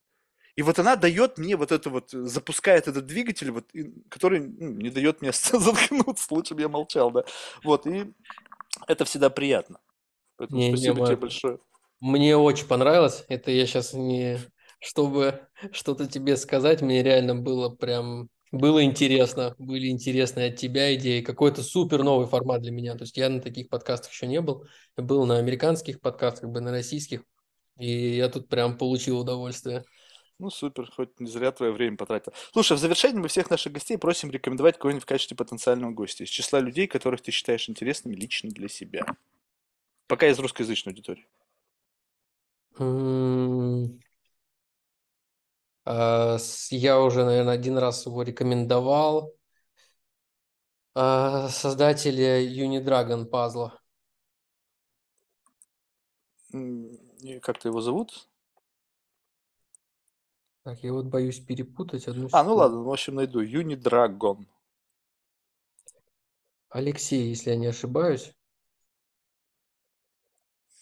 Угу. Супер. Что-то еще? Все, один? А, да, я бы особо больше никого, наверное, не рекомендовал. Супер. Ладно. Спасибо большое. Успехов в развитии бизнеса. Там побольше продаж. Я не знаю, что там нужно желать людям, которые занимаются продажей. Наверное, это. То есть, как бы, если вы строите свой бренд, свой бизнес, наверное, чтобы этот бренд был могучий, узнаваем, знаешь, как бы, чтобы... Вот это же, мне кажется, самое важное. Вот согласись, это тоже какая-то очень специфическая штука. Когда ты можешь быть очень успешен, но очень локально. Ты приезжаешь в какую-нибудь другую страну, вот я тут недавно тестил эту ситуацию, вот там кто-то восхищался Моргеншером. Слушай, я говорю, вот я вот если сейчас вот возьму, вот прям реально нажму на паузу и спущусь там, не знаю, там на, на Лексингтон или там на Мэдисон и спрошу, вот первого встречи, ты знаешь, что такое Моргенштерн? Вот если мне скажут «да», и как бы, ты что, конечно, я его постоянно слушаю. Я скажу, ну все, пиздец. То есть это реально слава. Но когда тебя знают где-то очень локально, то есть неважно, какой бы ты там царек не был, то, наверное, все-таки это, это круто, то есть ты молодец все равно, ты завоевал какой-то рынок, ты добился какого-то уровня успеха. Но мне кажется, истинный масштаб человек приобретает с узнаваемостью, такой широкой, глобальной узнаваемостью. Потому что, блин, ну не знаю, скажи кикстартеры, наверное, там, ну, ну не знаю, если уж не какое-то там в село, там Красная Зорька ехать, наверное, вот в, в обычной среде, то все слышали хоть раз, что такое Kickstarter, либо, крайней мере, подозревают, что это такое. Поэтому я желаю твоей компании, твоему бренду, чтобы вот так же ты называешь имя, там, и спустя, там, не знаю, 20-30 лет, как, ты что, конечно, Артур, блин, все его знают, ты что, Успехов. Ну, да, я добавлю еще, мне, мне нравится, знаешь, когда сам продукт классный, когда ты ездишь с ним по миру, по разным выставкам, э, встречаешь классных людей, тебя зовут на классные подкасты. Вот, наверное, от этого, от этого это доставляет еще сильное удовольствие, э, помимо узнаваемости. Ну, это такой некий приятный бонус, то есть это как да. бы просто то, что, то, что, то, что делает эту этот процесс как бы, как бы жизнью. Ну, то есть, согласись, если это чисто цифры, чистый менеджмент, чистый как бы какой-то дебет-кредит, и вот нету вот этой эмоции, связанной с людьми благодарными, которые, блин, спасибо, классно. Ну, то есть, вот честно, спасибо, классно спасибо вот за это, спасибо за то. И вот это как бы это момент жизни, когда ты понимаешь, что ты получаешь как бы кусочек любви, кусочек какого-то внимания. Вопрос в другом, что если ты как бы подключен к этому, и ты как бы это тщеславие, как бы как некий source энергии, да, то есть некоторые люди, они, для них тщеславие это последнее. То есть я просто нарцисс. То есть мне летят эти осколки любви, и все, я с этим ничего не делаю. А в твоем случае получается, что это как дополнительный источник энергии, который обратно возвращается по какому-то там дополнительному экстеншену к этому двигателю в виде топлива, которое движет все судно на пути к большой цели. Побольше любви. Супер. Все, а, спасибо пока. тебе большое. Да, пошел слушать еще твои интервью и точно буду теперь подписчиком. Все, давай. Ну, только аккуратно, там очень много сумасшедших идей. Но блогеров троллить я точно буду. Ну, это, Ну, ты считаю, понимаешь, да? В этом это есть гениально. жизнеспособность, Это гениально. проверка. То есть, если там никто не откликается, значит, фуфло себе так себе накрученные люди, там и вообще нету паствы. Сто процентов вообще, сто процентов. Сейчас очень много блогеров получат троллинга. Все, ладно, давай пока. Пока-пока.